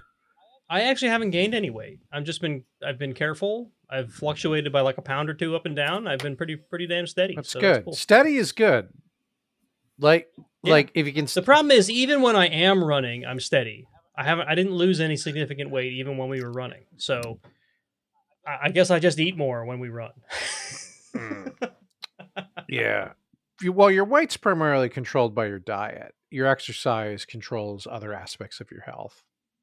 Right. To be, if if you really look at it. But, so you bought a thing. Well, I say. yes, yes, I did, and in this, it's just a thing that happened this week. I'm not trying to brag or anything. We bought a car, and this is going to sound completely out of character for me for anyone that actually knows me. So I'm going to give you a little bit of backstory first as to why we bought the particular car we did. So, as you might know, I drive a or I own a Jeep. I like to take it off road. I like to modify it. Inevitably, where that leads is you end up with a Jeep that is either not reliable enough to drive on the road or is flat out illegal to drive on the road because you've modified it to the point where it's not safe to drive on the road, right? So my Jeep is still in a state at the moment where it's reliable enough that we can drive it on the road. It's not illegal to drive on the road, um, but I know it's coming. I've ridden in this Jeep, and I'm glad to know that. It'll So- be here eventually. So you where- bought a new Jeep to replace the old Jeep? Like No. that one's going to continue No. going down, and then this is the new Project Jeep? No, no. So the the solution to this, and anyone who's ever been into a motorsport where you have a purpose-built vehicle knows this. They know where this is going. You end up with a vehicle that can tow a trailer that you put the Jeep on. So you got a Jeep. No, you can't tow a Jeep with a Jeep. Jeeps don't have a high enough tow rating. They, they can tow about 2,000 pounds if you're lucky. That's not a So, Jeep weighs about so you bought a Humvee. pounds. So what I was looking for, so the the whole point here was to be cross use, right? Because I didn't want to go buy a pickup truck that only fits two people or three people, right? But it would tow the Jeep, and then all I could use it for was carting around me and one or two other people. So I thought, all right, we need a SUV that has a high enough tow rating, and to get into the tow rating that we need, you're looking at like Suburbans, big SUVs, right? Which is fine. I don't mind a big SUV. The problem is the used market went crazy with COVID, right? And um, there's a number of things that sort of pushed this, but um, one is the Jeep that I'm driving that I was just talking about is finally paid off, or it will be very soon. Um, the other thing is we have a family trip planned this summer, assuming COVID doesn't like resurge and ruin it on us or something. Um, and I wanted a nice family vehicle to drive for the vacation. So I'm looking at Suburbans. The used market has gone crazy because of COVID. However, it turns out that fancy SUVs, like the Cadillac Escalade, when they hit a certain mileage, the people who normally buy things like a Cadillac Escalade don't want them anymore because they're not new and fancy enough. Now they're just a car, right? So I found a used Cadillac Escalade for cheaper than Suburbans, which they're based on the same platform, cheaper than Suburbans of the same era and the same mileage. Uh, and that's what we bought. So I am now a Cadillac Escalade owner as of Monday. So you own, So, you own a uh, caddy. Is it black? Yes. No, it's not black. Oh, it's, well, it's that's like, no fun. It's like champagne. It's like a grandpa car. It totally looks like a like a grandpa car. but it tows almost eight thousand pounds, and that gets the job done. There's ridiculous room inside for the family. It's it's going to be a perfect vehicle for the use case that we have. Can't you just Uh, park the Jeep inside it? Maybe. Maybe. there are no lie, there are people that have bought buses, retired buses. And they they leave like a cab area of like the first 6 rows of seats and they cut the rest off and make it a flatbed, right? And then and then they park their Jeep on the flatbed part. and that's what they use for a tow vehicle. It's crazy. So anyway, yeah, I'm now a Cadillac owner, and I, I never thought that would be a thing I was to say. but it is nice. It's a very nice vehicle, and I'm very happy that uh, we have a nice vehicle now. So that's the latest news in my life. What do you got going on, Mark? Did you buy a Cadillac too? No, although my wife and I were we we occasionally have discussions about our car plans because right now we have three cars and two drivers and we only probably need one car at this point in our life. We've got our Jeep which we like for a general purpose. It's a Jeep Patriot, real solid vehicle. We've got a Grand Car- Yeah, they're not bad. We've got a Grand Caravan which I use to haul stuff around in. And then we've got the Volvo that my daughter was going to learn how to drive on. She never bothered. And that I stopped. It, it got used so little during the past year that it's just sitting in my driveway with a dead battery right now. So uh, I don't even think I re-registered it. I don't friggin' remember. It, it's it's basically not street legal right now. It's just sitting in your It's driveway. Very illegal, Pennsyltuckian thing having a car just rotting Yeah. on your property. disabled So, vehicle in your driveway. I think- I I think what we're probably going to end up doing is at some point we're going to get rid of the van and the Volvo together and get my wife actually wants a friggin' Subaru something yada yada. She likes big cars. Um Subaru's not that big. it's she doesn't like regular size cars. She wants them at least SUV size. So, Yeah. I don't know. My mom's got a Subaru Forester. It's not a bad car. My fake son and it's a little I- it's a little bigger than a normal Since our last show, I did something that I've never done before. My my uh, daughter's boyfriend, who's a great guy, but I call him my fake son-in-law because they're just seeing each other because right they're now. not really a son Uh, he actually owns a Tesla, so I actually rode in a Tesla for the first time. That's cool. That was intriguing. That's cool. I, And we, of course, I actually saw one driving through town today, Yeah. which is the, I think the first. That may be the first Tesla that ever graced the ground of this town. Yeah, yeah. You're. I wouldn't consider where you live to be uh, Tesla central. You know. Really, no, it's not, so much. but he's a nerd himself. Uh, he works in IT, and so we were we were totally nerding out. I was asking him about all sorts of stuff. I mean, shit like like what fascinates me is so does it patch and can it end up patching when you're driving? And if the computer crashes when you're driving, what happens? Does it just die? Right. So we were talking about all that, and apparently, if the uh, if the computer dies, it, you can still operate it. And That's good. Also- it goes into like some weird limp mode or something. well, some weird like just the basics. just the mode? basics. And I said, well, what happens is you run out of power, right? It's it actually starts shutting shit down. Like it'll kill the air conditioning, it'll kill extra features, so that you can That's so that you can uh, so that you can make it to a recharge point. It also will. It, it's wacky to see the technology they have for recognizing where it is on the road. He's like, yeah, on the highway, it will basically drive itself. He doesn't trust Yeah. doing that on small, windy country roads like we were on. But Mhm. it, it's fascinating to me because one of my fantasies back when I had a commute was I just want to tell the friggin' car to get me home and then just take a nap. I mean, I I so want a car that can do because you know, Jason, your story, your story about driving back from DerbyCon, that hit me, man. Like that, that, ti that point when you're driving and you just, you just, you're so friggin' exhausted. I just want to close my eyes for a few- seconds. But I can't. But I'll I die. Right. Yeah, it's funny. I, I drove back and forth. I, com- I commuted to New York um, from where I am about two, two and a half, three hours for about four years, and I don't remember a lot of it. And you know, uh, there's a it's camp. how commutes go like yeah, that. there's A, there's there's one camp of people who will tell you that that's that's absolutely horrifying, and that means that you weren't paying attention at all. And um, but there have actually been apparently been papers on this uh, talking about it, and it's actually um, supposed to be better because your like your subconscious has taken over at that point and dealt with everything Yeah. that you need to, no, that's so you're free to. I'm, I'm absolutely in that camp. yeah, exactly.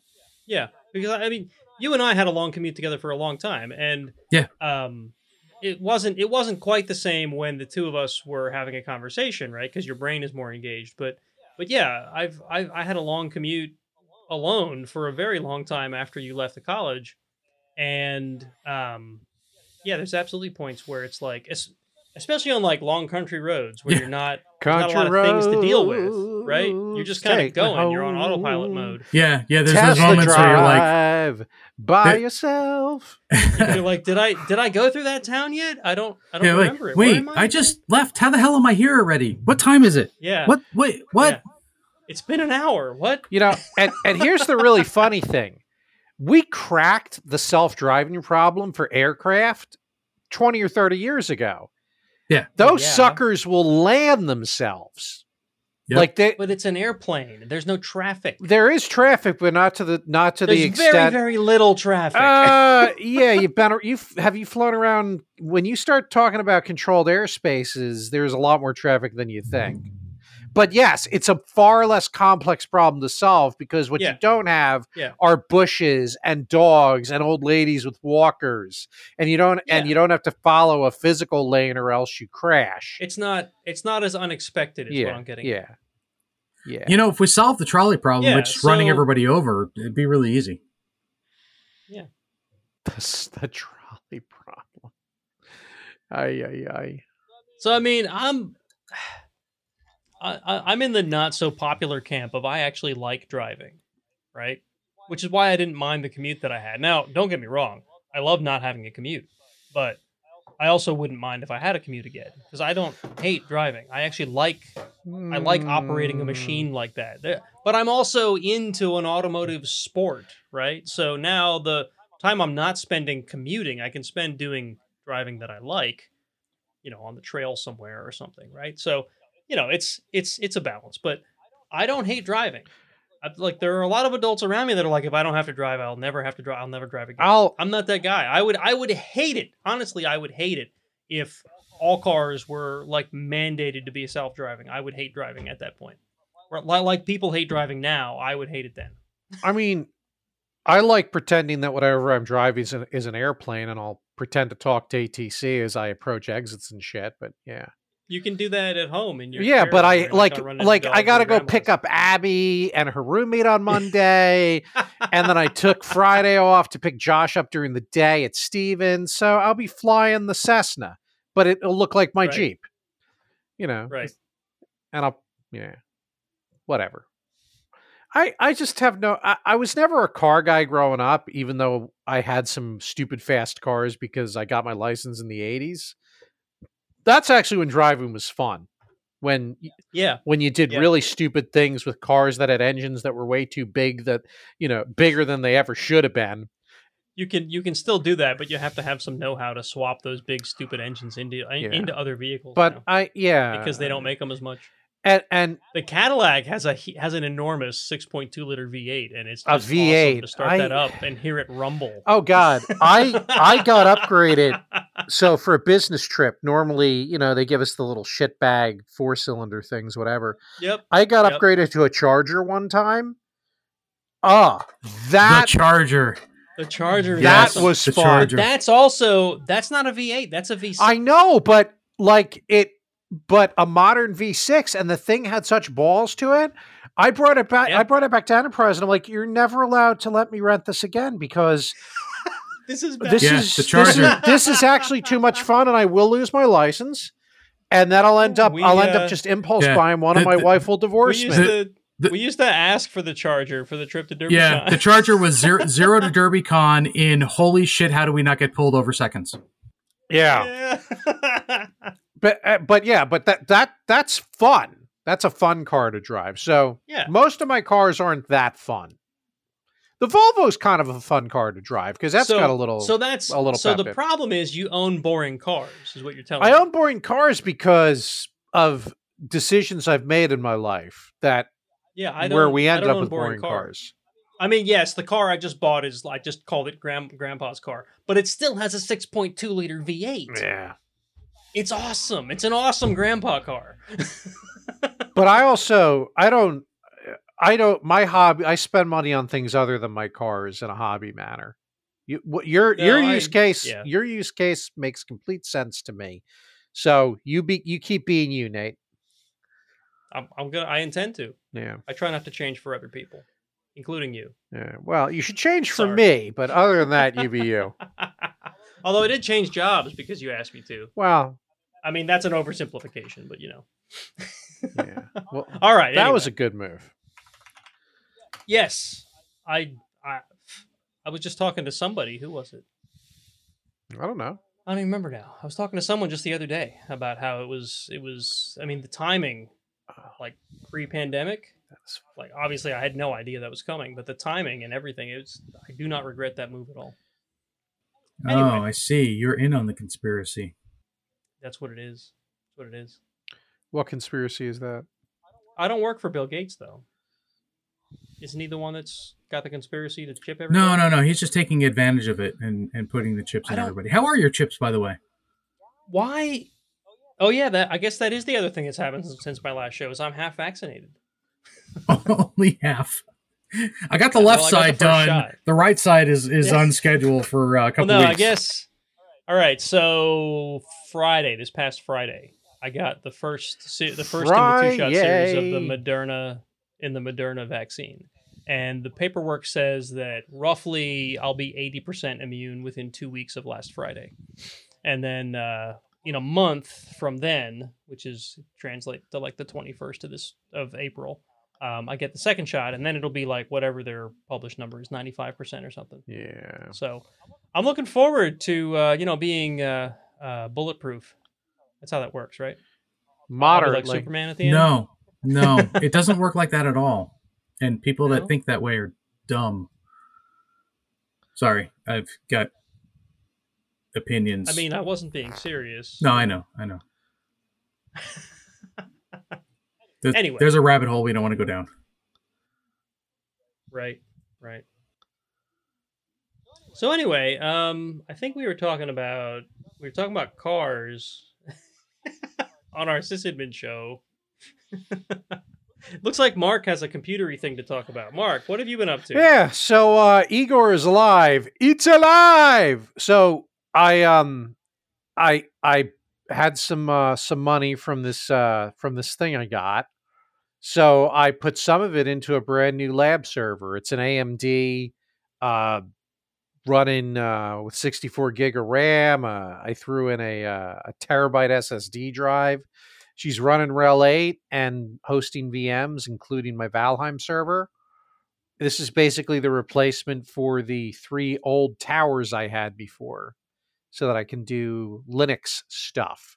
This machine shall have never known the curse and the stench of a Windows operating system. It will go to its grave. It will, it will go to its grave having only run Linux. Good, as it should be. Yeah. So As I talk to you on my Windows machine, Little does Mark know, the burn-in test that they did at the factory used it Windows. was probably Windows. Yeah. Mm, Except I No, no, I, I put it pieces- together from from pieces parts, parts. Yeah. Now I I there's it's possible some components were tested in a Windows environment. I don't know, but it's never willingly run Windows, as far as I can tell. You have you have freed it in its in its current in its current uh, configuration. You Yeah. have freed it from its. and I decided to go AMD because Intel had one job which they continually fail to do. Uh, and I went What make a make a secure processor? What? And I went with the AMD with the built-in video uh, because I don't care about graphics on this guy. So I was Right, able to not right. pay ridiculous fees for even a, a cheap graphics card. Well, you. I mean, honestly, you would have ended up with just an onboard video card anyway. You wouldn't have to get a graphics card. Well, the motherboard that I use doesn't have on it, it with the pro the processor. Yeah, what is that? The AMD Ryzen or whatever yeah, it's a Ryzen. an onboard video certain certain has family has a certain families have have a, have have the built-in video. This this guy does. Yes. Yeah.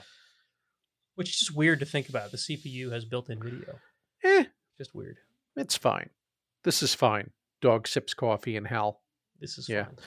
Yeah. So she I I had a couple of I had a couple of interesting moments where I hated her own products, but I got everything sorted out and got it going fine. Yeah, right. Right. I recently re- rebuilt my own machine, and it was like, boy, this thing that I've heard customers complaining about is a real thing.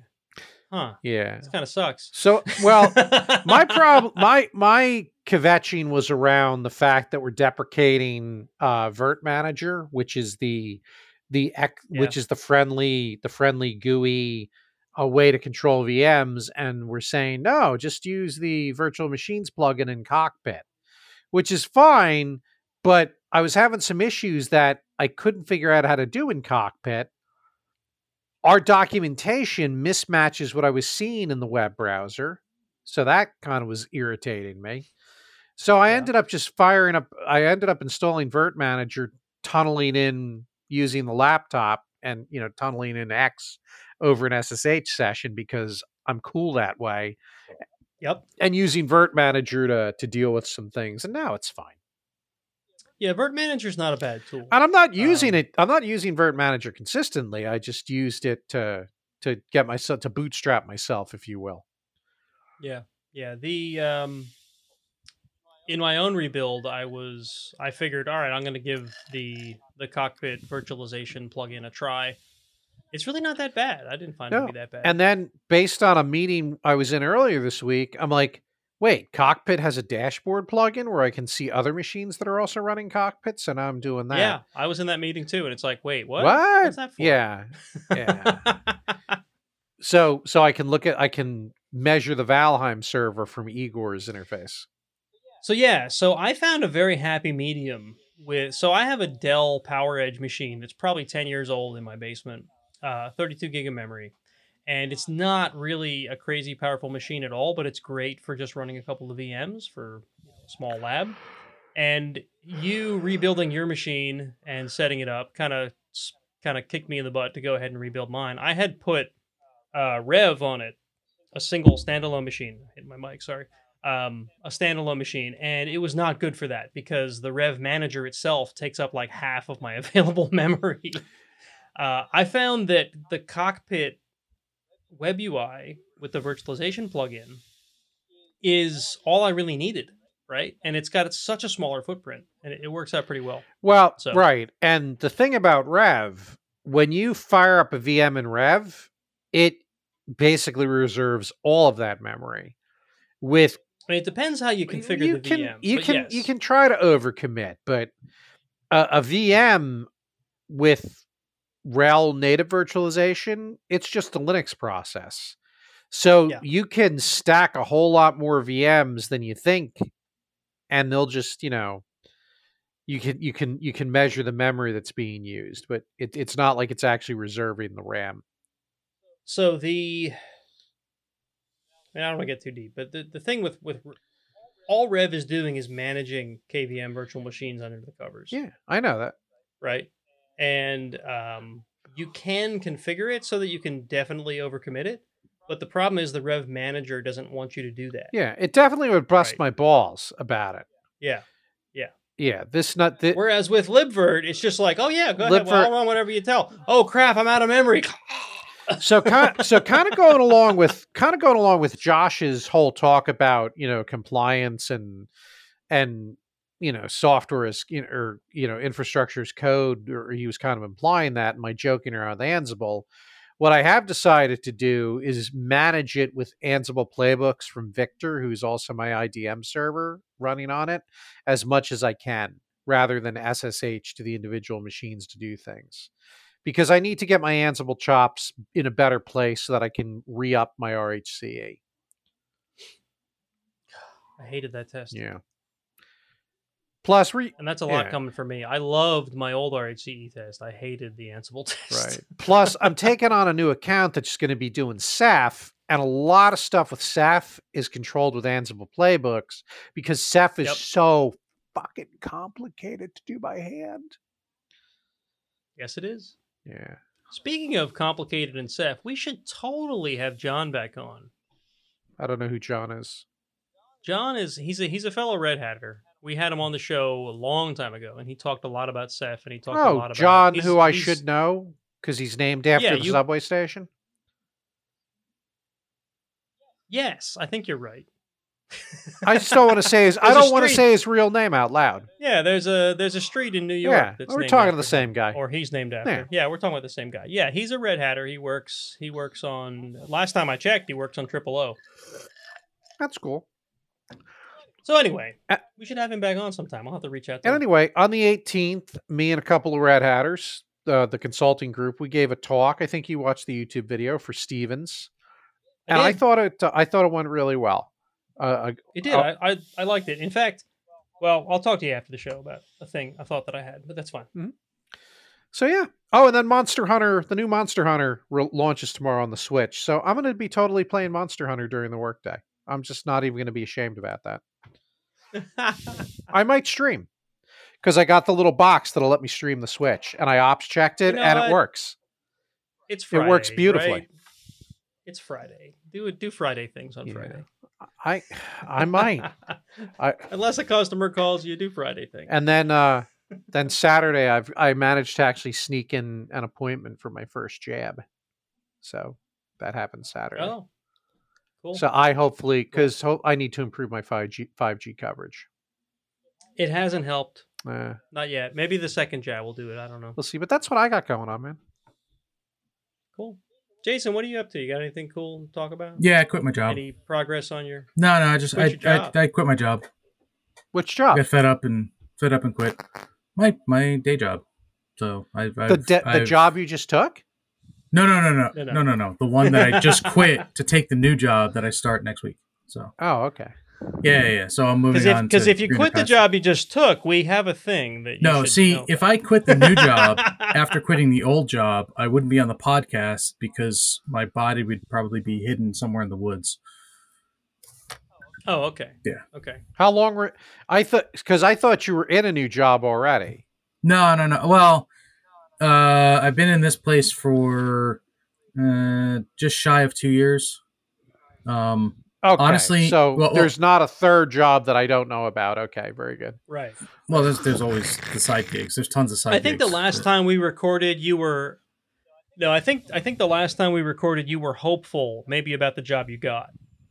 Yeah, yeah, But you weren't really maybe saying that's- anything. That's what has Mark confused. yeah. No, I was I was you know sort of hopeful about it, but not not sure what was going to happen, and uh, so it it happened, and I dropped the hammer, and uh, I'm finally out of here next week. So new new job next That's week, cool. and we'll see where that goes. Well, congrats. So new, new, exciting, uh, uh, greener pastures, etc. Shalom. Um, They're always greener pastures. what else is going on? Printer's working, so printing things. That's fun. I know, I know, I know That's when, I know when you uh, when you took the job you're leaving now, you did not have a good feel about taking it in the first place. Is that not the case with the new place? Uh, yes and no. So the job that I went into was sort of a. Uh, um, I have no income and I need a job, so I will take anything. Yeah. Uh, and now Yeah. the job that I'm going to now is yes, there's definitely some backwardsness. I'm aware of it. I know what I'm walking into. Um, but I also have a, a bunch of allies that uh, I'll be working with to make that better. And they're hiring me specifically to work on that stuff. So That's awesome. you know it's it's a bit different. Um, so we'll we'll see where it goes. I'm, I hope it I'm, works out I'm for you, excited. So knowing knowing what I know about how you work, that sounds like a good fit. yeah, I, I'll put it that way. yeah this is this is uh let's see this would be the let me think now um out of my entire career this is the second yeah this is the second time i'm quitting a job and that's not that he's only had two jobs; it's that he's been fired from all the others. yeah yeah or or or or the one instance of the jo- of, of of the company dissolving itself but yeah yeah i i um well, yeah, okay, that's that's the yeah. exception. and and you know i mean this is this is obviously me um um explaining things away my own way but my my excuse for uh constantly um well not constantly but when when i'm in a position and finding myself not in that position anymore is typically not a uh i would say it's not me it's it's it's the company deciding that i'm a little bit more um excited to get things done than they are so I, I So tend to go I'll- all in. I mean, you you and I have had this conversation. I'll say it this way: you have ideals Yes. That you like to stick to, Yes. and when your employer does not follow those ideals, then you start to have a problem with them. At least that's my experience. Yeah, and it's and in in the two places we've worked together. right, and it's it's not it's not like you know they they break the ideals and I freak out and start breaking things. It's I push very very hard Yeah. to stick Yeah, to you're uh, you're passionate. How's Um, that? yeah, exactly. I get very passionate, and uh, uh, in a lot of cases, the company that I'm with does not desire that. Um, so whatever. Uh, I've left a lot of companies in my wake, um, and I think I'm better for it. so so yeah, I'm moving on to something new. I'm going back into finance. Uh, so we'll see how that goes, and you know we'll see what the future the future holds. So it'll be fun. Other than that, um, the 3D printer's Cool. working. That's all. That's all fun and good. Um, I've I've been working on my my my arcade cabinet. So there's lots of wiring. Whoa! Why why did your camera all of a sudden start flashing green? I have no idea. That's very weird. Because Mark, do you see that? what what's yeah, fun is I do it's, see that. it's like it's like you're at a disco. It's but it's only not flashing- happening on it's not happening on his individual window. It's Right. happening on your console. It's only happening in OBS. like It's his not happening his on- feed yeah. is his feed is fine. It's not my fault. this is how I see you from. Okay, this is So- fun. This is a Nate problem. So okay. All right. Well, that's it's good. It's good to narrow that down. So I, I I've been working on the arcade cabinet. I got I've got graphics and stuff. And the one problem that I've had is that there's these things are encoders for the joysticks and the buttons. And for whatever Okay. reason, having two of them um, isn't working. So I got a new encoder called an I-PAC, uh, which is over here somewhere. Uh, which is this puppy, which looks very similar to the old ones, really. Um, but this will run both controllers and all the buttons at the same time. So I'm in the process of getting ready to work on that. So I bought the I bought the crimp ends that I needed. So those are the wrong size. So I bought the right size crimp ends for the wire and then found out that they're the wrong size for the connector ends. So I've just bought the third set of crimp ends that actually fits both the wire and the crimp end of itself. this is like, this is, this is so much like my uh my thermostat project where it's like Yes. I did this thing. Oh, it didn't quite fit right. I did this other thing. It didn't quite fit right. I did that other thing. It still doesn't quite fit right. Yeah, it turns out Oh, boy. um I guess I could update on that, right? I, I, I have the open source thermostat like 98% working. What I have to do now is figure out how to actually wire it to my to my heating system. So, you know, anyway, I didn't mean, Yeah, I didn't so word- there, word of it just, caution, you know, sent me down a different path. word of caution wiring it to the heating system. Be very careful. Um Okay. Okay. if you're going to power it from the heating system itself, make sure you have the right stuff to do that in the heating Uh-huh. system. And don't necessarily believe Uh-huh. what you read because if you do it wrong, um, the magic smoke comes out and then you have to buy new stuff. Yeah, let's not do that. No, so Not that I have any experience with that. reach it from here.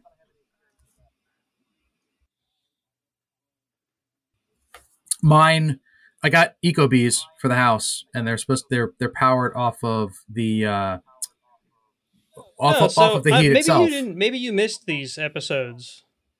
Have you seen the open source thermostat that I'm working? Yeah, on? yeah, yeah, yeah. I've seen This is what it currently looks like.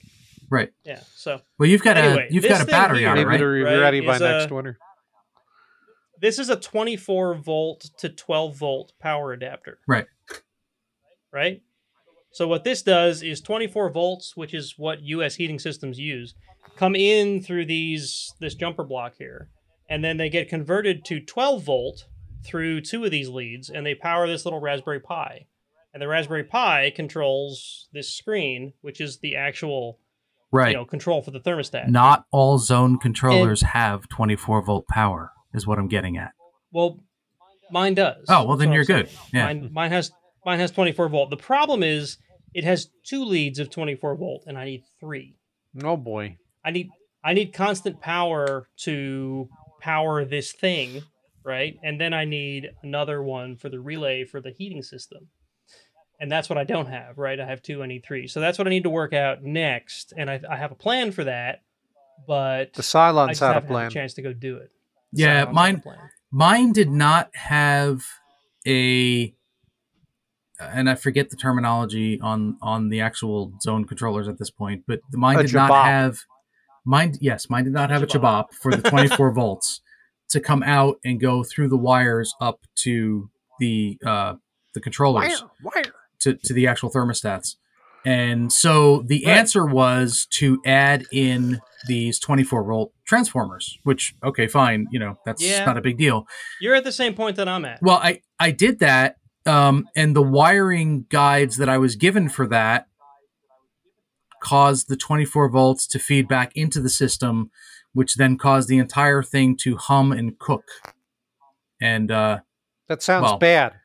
the transformers don't work anymore. The zone controllers didn't work anymore, and all of the heat turned off.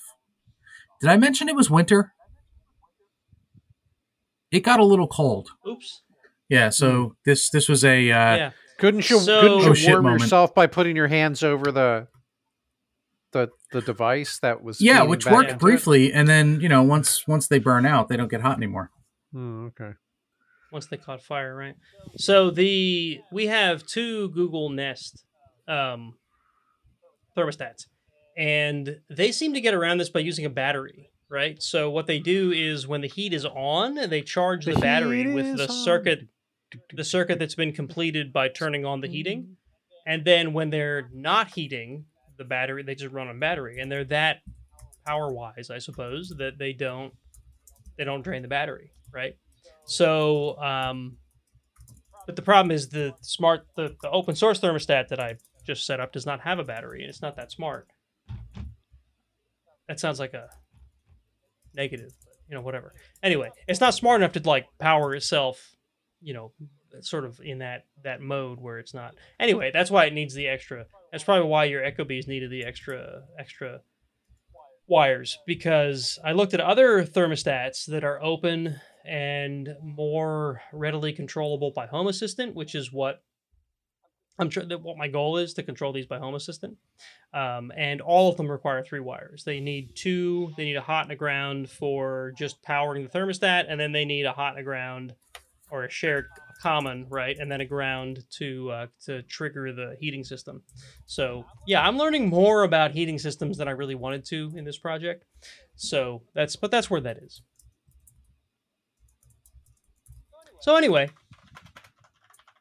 you're starting a new job, and your uh, your joysticks appear to be functional or close to functional. Yeah, well, I just have to rewire things. So as soon as the new parts Yeah. come in, I'll I'll rewire it and off we go. That's cool. So other than that, just build stuff and you know continue building containers and deploying containers and CI/CD and sysadmin and Yay, containers! I have a family somewhere.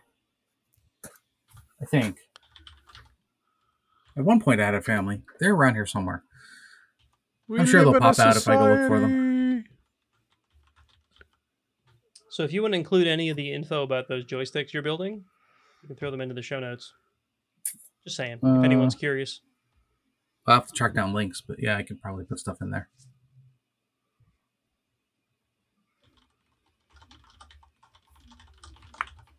Oh, I also just learned um, because Twitter.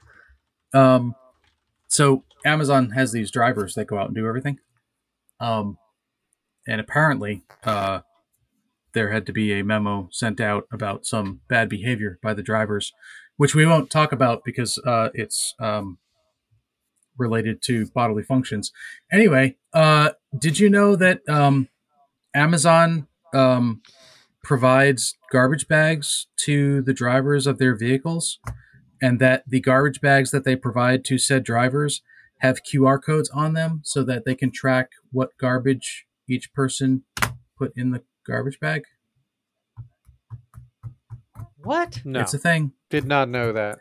The garbage What- bags have what QR on codes on them. so they know who the garbage bags were given to and i cannot understand like what uh what i don't even know yeah let me see if i can find the because it came out of a it came out of a notice that went out uh where is it So we have we have a friend way. we play D and D with that works at Amazon. Every time I hear crazy shit, more and more I want to have him on the show. by s- We talked about having him on the show sometime. He's we just got to get him on board with it. so He's like he seems he seems afraid, like like he's gonna actually be in front of people or something. Like anybody watches this show. Mm. by by scanning by scanning the QR code on the bag, we can easily identify the DA, which apparently stands for driver something or other, who was associate. who maybe? was in possession of the la- bag last.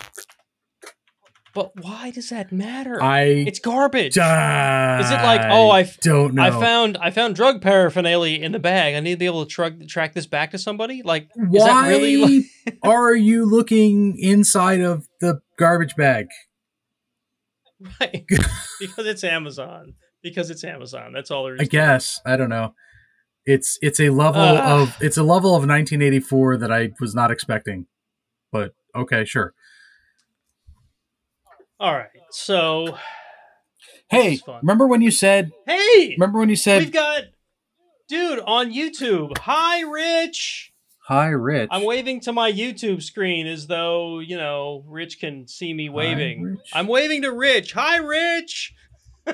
How do you know? You know? know what Rich I'm talking about Why? How? How do you know that he's on? You is wait. I'm on Twitch. because he's because he's chatting on YouTube YouTube. and I've missed it because it's on this other page. Hold on, let me bring it to the front here and we can see what he's saying. Let's see. Uh, oh, he says memories. Probably when we were talking about the college. Rich worked with us at the college. Hi, Rich. Again. Whoa, Rich. Why isn't it going into your chat thingy? Not enough. Only Not God enough integrations. I, don't thought. YouTube was Maybe- a primary integration. It Um, is supposed to There's be. clearly Why- not enough integrations. even lamer happening. is the fact that I'm Why waving. Yes, Rich, you're wa- I can wave to you too. Hi, Rich. Rich, we need to like. there, there's mead that needs to be drunk. There's beer that needs to be drunk. Uh, we there's cigars. We, we need to like. Uh, I miss friends. friend. I want friends. Oh, I see why. I have the wrong chat in here. Hold on, I, I can fix Oh. that. I can fix that. 'Cause- Well, I, poor Rich you know now's the is now is the time to do that. Hold on, Poor- we can do this. poor Rich is shouting at, Just- in, into the void, and Just keep talking. and- Just keep talking. yeah. It's fine. poor Rich is shouting into the void, and nobody notices because the guy who's the admin of this whole thing screwed up and didn't put it into the chat. Yeah, it's because I'm terrible, is what it comes down to. All right, so let's, let's get rid of the restream chat. We'll bring in this chat. Oh boy, yes, memories were the charger to DerbyCon. Yes, Rich was there for the charger. All right, so now Rich- the chat's gonna like dump empty. But here we go. We have the new. We have the proper chat. And Ri- where would we see that? Rich got It's overly. in, the, it's in the it's in it's in OBS. It's in the Oh, I stream. see it's now. coming to you, right? So Ri- But Rich I got don't. overly I don't see excited. it because it's tiny. yeah, so so Rich it is tiny. Rich got overly excited about driving the charger home. The, The- the- Charger the is light a in his fun eyes. ass car to drive. It is a fun car to drive. It's got giant brass balls. It could sell real estate. if it were in Glengarry Glen Ross. So I'm I'm sorry for not seeing Rich now because he was he was chatting all the way back when we were talking about flying instead of uh, instead of driving. Because he said there's traffic in 3D. It's crowded. If you run out of gas, you die. Uh, you don't necessarily die. You can die if you run out of gas over the wrong terrain. Like running out of gas over the Atlantic, terrible idea. Running out of gas over bad, yeah. land, you can probably deal with it. yeah. And yes, Rich, there's there's lag between the live stream.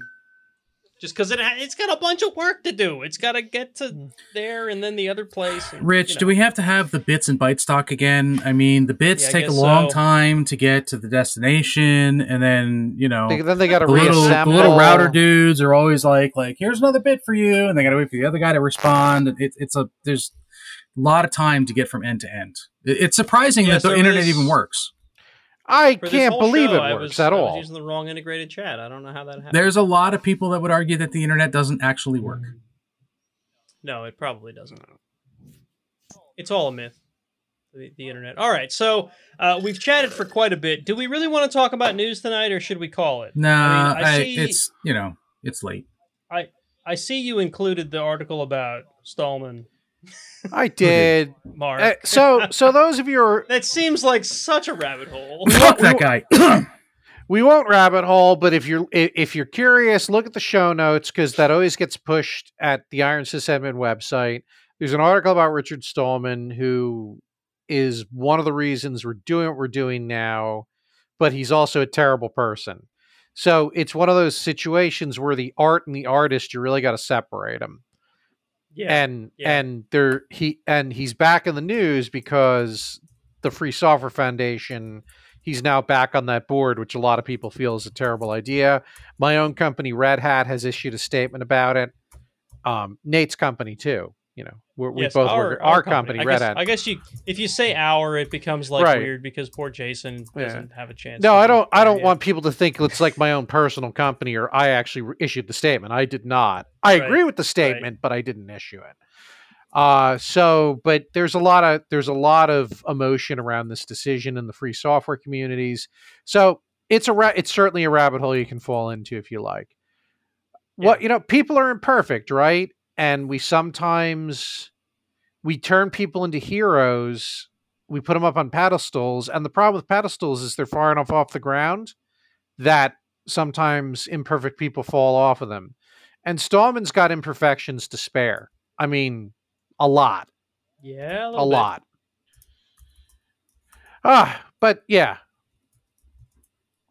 Uh, just to me that that's an important enough topic that i wanted to at least acknowledge it and then invite our Yeah. invite our listeners Yeah. to drill into it a little bit more So yeah, we got an announcement that there's, that there's a public statement from Red Hat, and that's what's uh, that's what's included in the notes here. So, you know, read it if you're interested. The funny thing is, is the talk he gave at Stevens when happened before all the shit went down, and part of the talk was the history of free software. Where I, I talk, Well, I talk about thing. Stallman's role. Now, I didn't, Yeah. I didn't idolize him he's in that. still I like, I he's still part yeah, of the history, right? You can't you can't deny that, right? He's he's a big part of free software. He's a big part of open source. You don't have to agree with the guy's viewpoints. You don't have to think he's a good person, but he is still part of the history, right? So we we can't forget that. Yeah, you, you you did an important thing a long time ago. You're a piece of shit. You continue to be a piece of shit. And thanks for the stuff you did, but please fuck off. that's kind of that's kind of what we said very politely. Yeah. Also, uh, uh, I'm sorry, but I, I've been following this a little bit. Um, how is it that the Free Software Foundation was surprised by his announcement that he's back on the board? Um, what the I don't hell? know. Yeah, I don't know. How, how does that That sa- work? that sounds fishy. It is well, didn't he? He founded it, didn't he? He founded the Yeah, whatever, but Yeah, he but was then he off of resigned. the board. Yeah, He he, re- he- resigned. Yeah, no, no, right, He right. wasn't- so Or what was- I'm saying is, like, be, ha- having been the founder, did he have some weird, like, No, so legal way of allegedly he was in? voted back onto the board. Okay. If I understood correctly what I was reading, he was voted back onto the board, but then the Free Software Foundation, which, you know, I would expect that the communication coming from that is the board directing that, was like, I would think it was really weird that he did this. We don't understand. How did he do this? Um, So, okay, cool. So does that mean he's not on the board? Or does that That mean seems that he weird. just blab- blathered about it without them knowing he was going to blather about yeah, it? it. it doesn't matter how you look at it. It's a bad. It's a bad look for the Free Software Foundation. Like guys, like get Yeah. control of your shit. Well, Yeah. and the reality is a lot of the GNU project, the software from the GNU project, if you look at it, a lot of it's kind of garbage compared to alternatives nowadays anyway. So, but that's, I guess, a little bit of a hot take too. Ah, so we talked about that So more than we meant to, but that's what we do Yeah. here at the Iron Sysadmin podcast. Yeah, it is. We're, we're gonna end We're up gonna, easily at two yeah. hours. let's the time I let's take a minute to talk about this. Twenty minutes later. Yeah, right, right. All right. So, folks, it's been a fun show. I hope you guys enjoyed the uh, the chat from Josh at the beginning of the show because it was really good. I thought Josh is great. All Would about love to have him again. compliance and stuff. We should just have him on to like read stuff because he does have that voice. That melodious voice. That's right. just have him on to just talk. And if you Just want, if, whatever he's if, saying is if, fine. if you would like to increase our uh, listenership, we can just have him yell the things, and then like you know everybody in the vicinity will hear him. Well, then then we wouldn't we wouldn't actually need to live stream. Right, because everybody right. Just Just hear it the anyway. world hears it. Yeah. Yeah. Yeah, that would probably be fine. Especially in the center of a spire at a Hyatt. You had to be there, Mark. I mean, I'm telling you, he echoed through that whole freaking hotel. I- you could hear him in every hotel room. I am. I, I got to admit, I'm low key jealous that I don't share that history with you guys. I mean, it's just the way life worked out. But It you got you guys have these time. common memories about DerbyCon and stuff, and I regret that. I, I, I'm sad DerbyCon's gone, which was happening before this pandemic, because I would have liked to have Yeah. become part of that. It did. It did. It went away before the. I mean, honestly, the. Yeah, I think the year that they canceled it, the next year was the pandemic. So obviously, Dave knew. Yeah, Yeah. yeah. I- No, I see your- there I see were your- there were other reasons. Mm, yeah. No, I know that. I know that. Obviously, I know that. All right. So anyway, thank everybody for listening tonight. Um, I hope you guys Jason, I, I got to make show. this wisecrack. They were probably not able to make Oh. the video because they couldn't find pure enough software that actually worked to make a video. It probably wasn't free enough. yeah, possibly.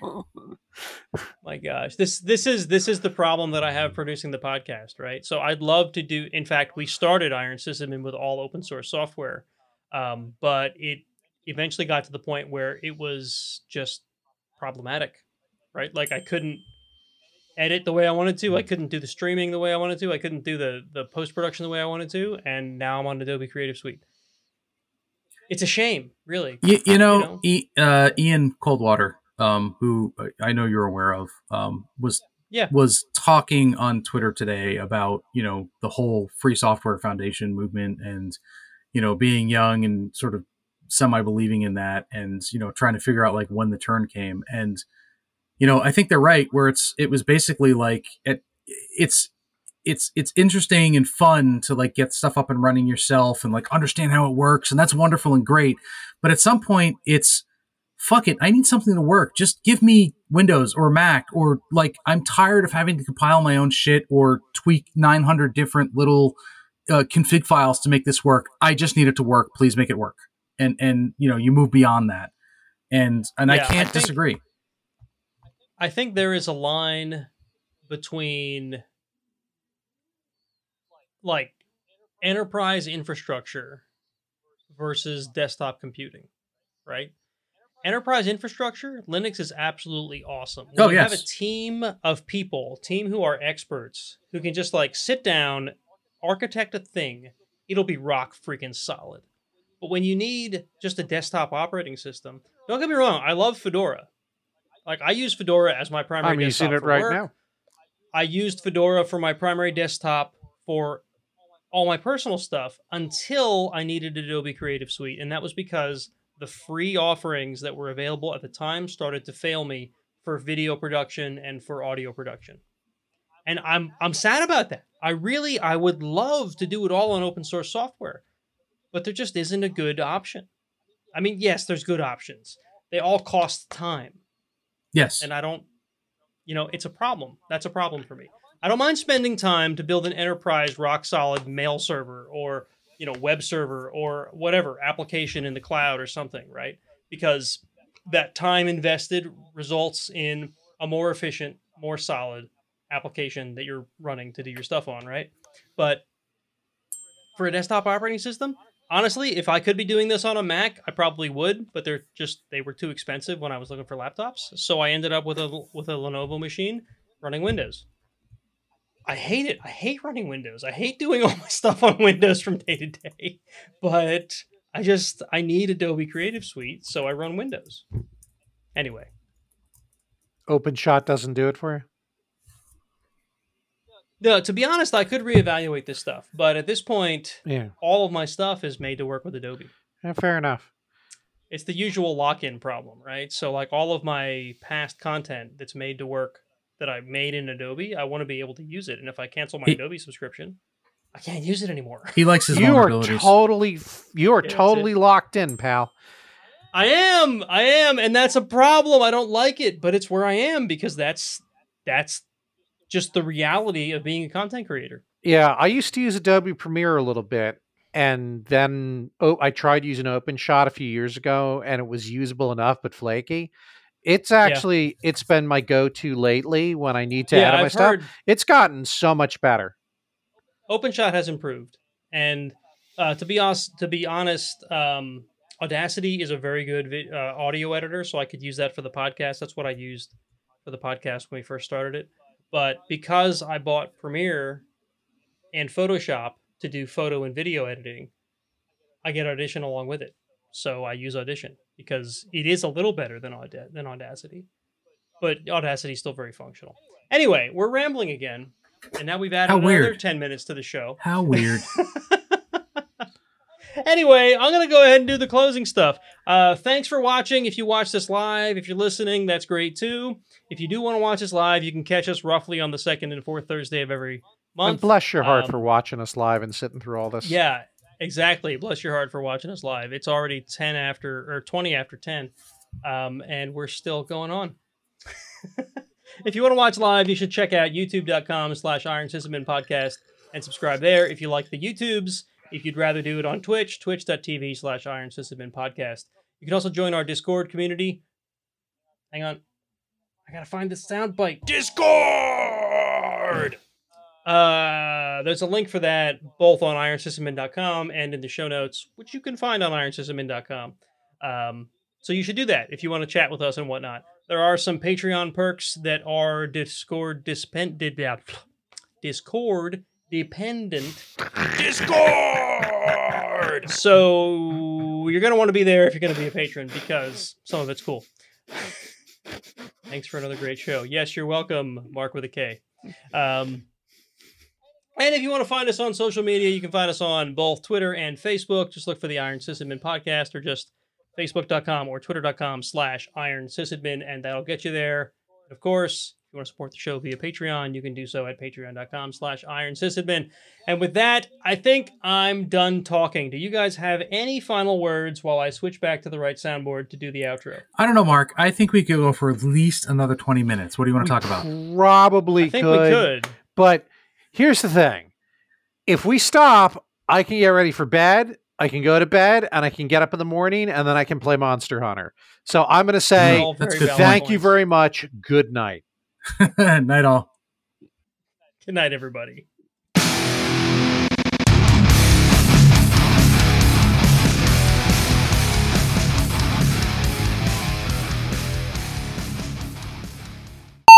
Oh my God. AnsibleJuice.com is available. Somebody take it before I do. Oh, you can have it. I don't want to get in trouble.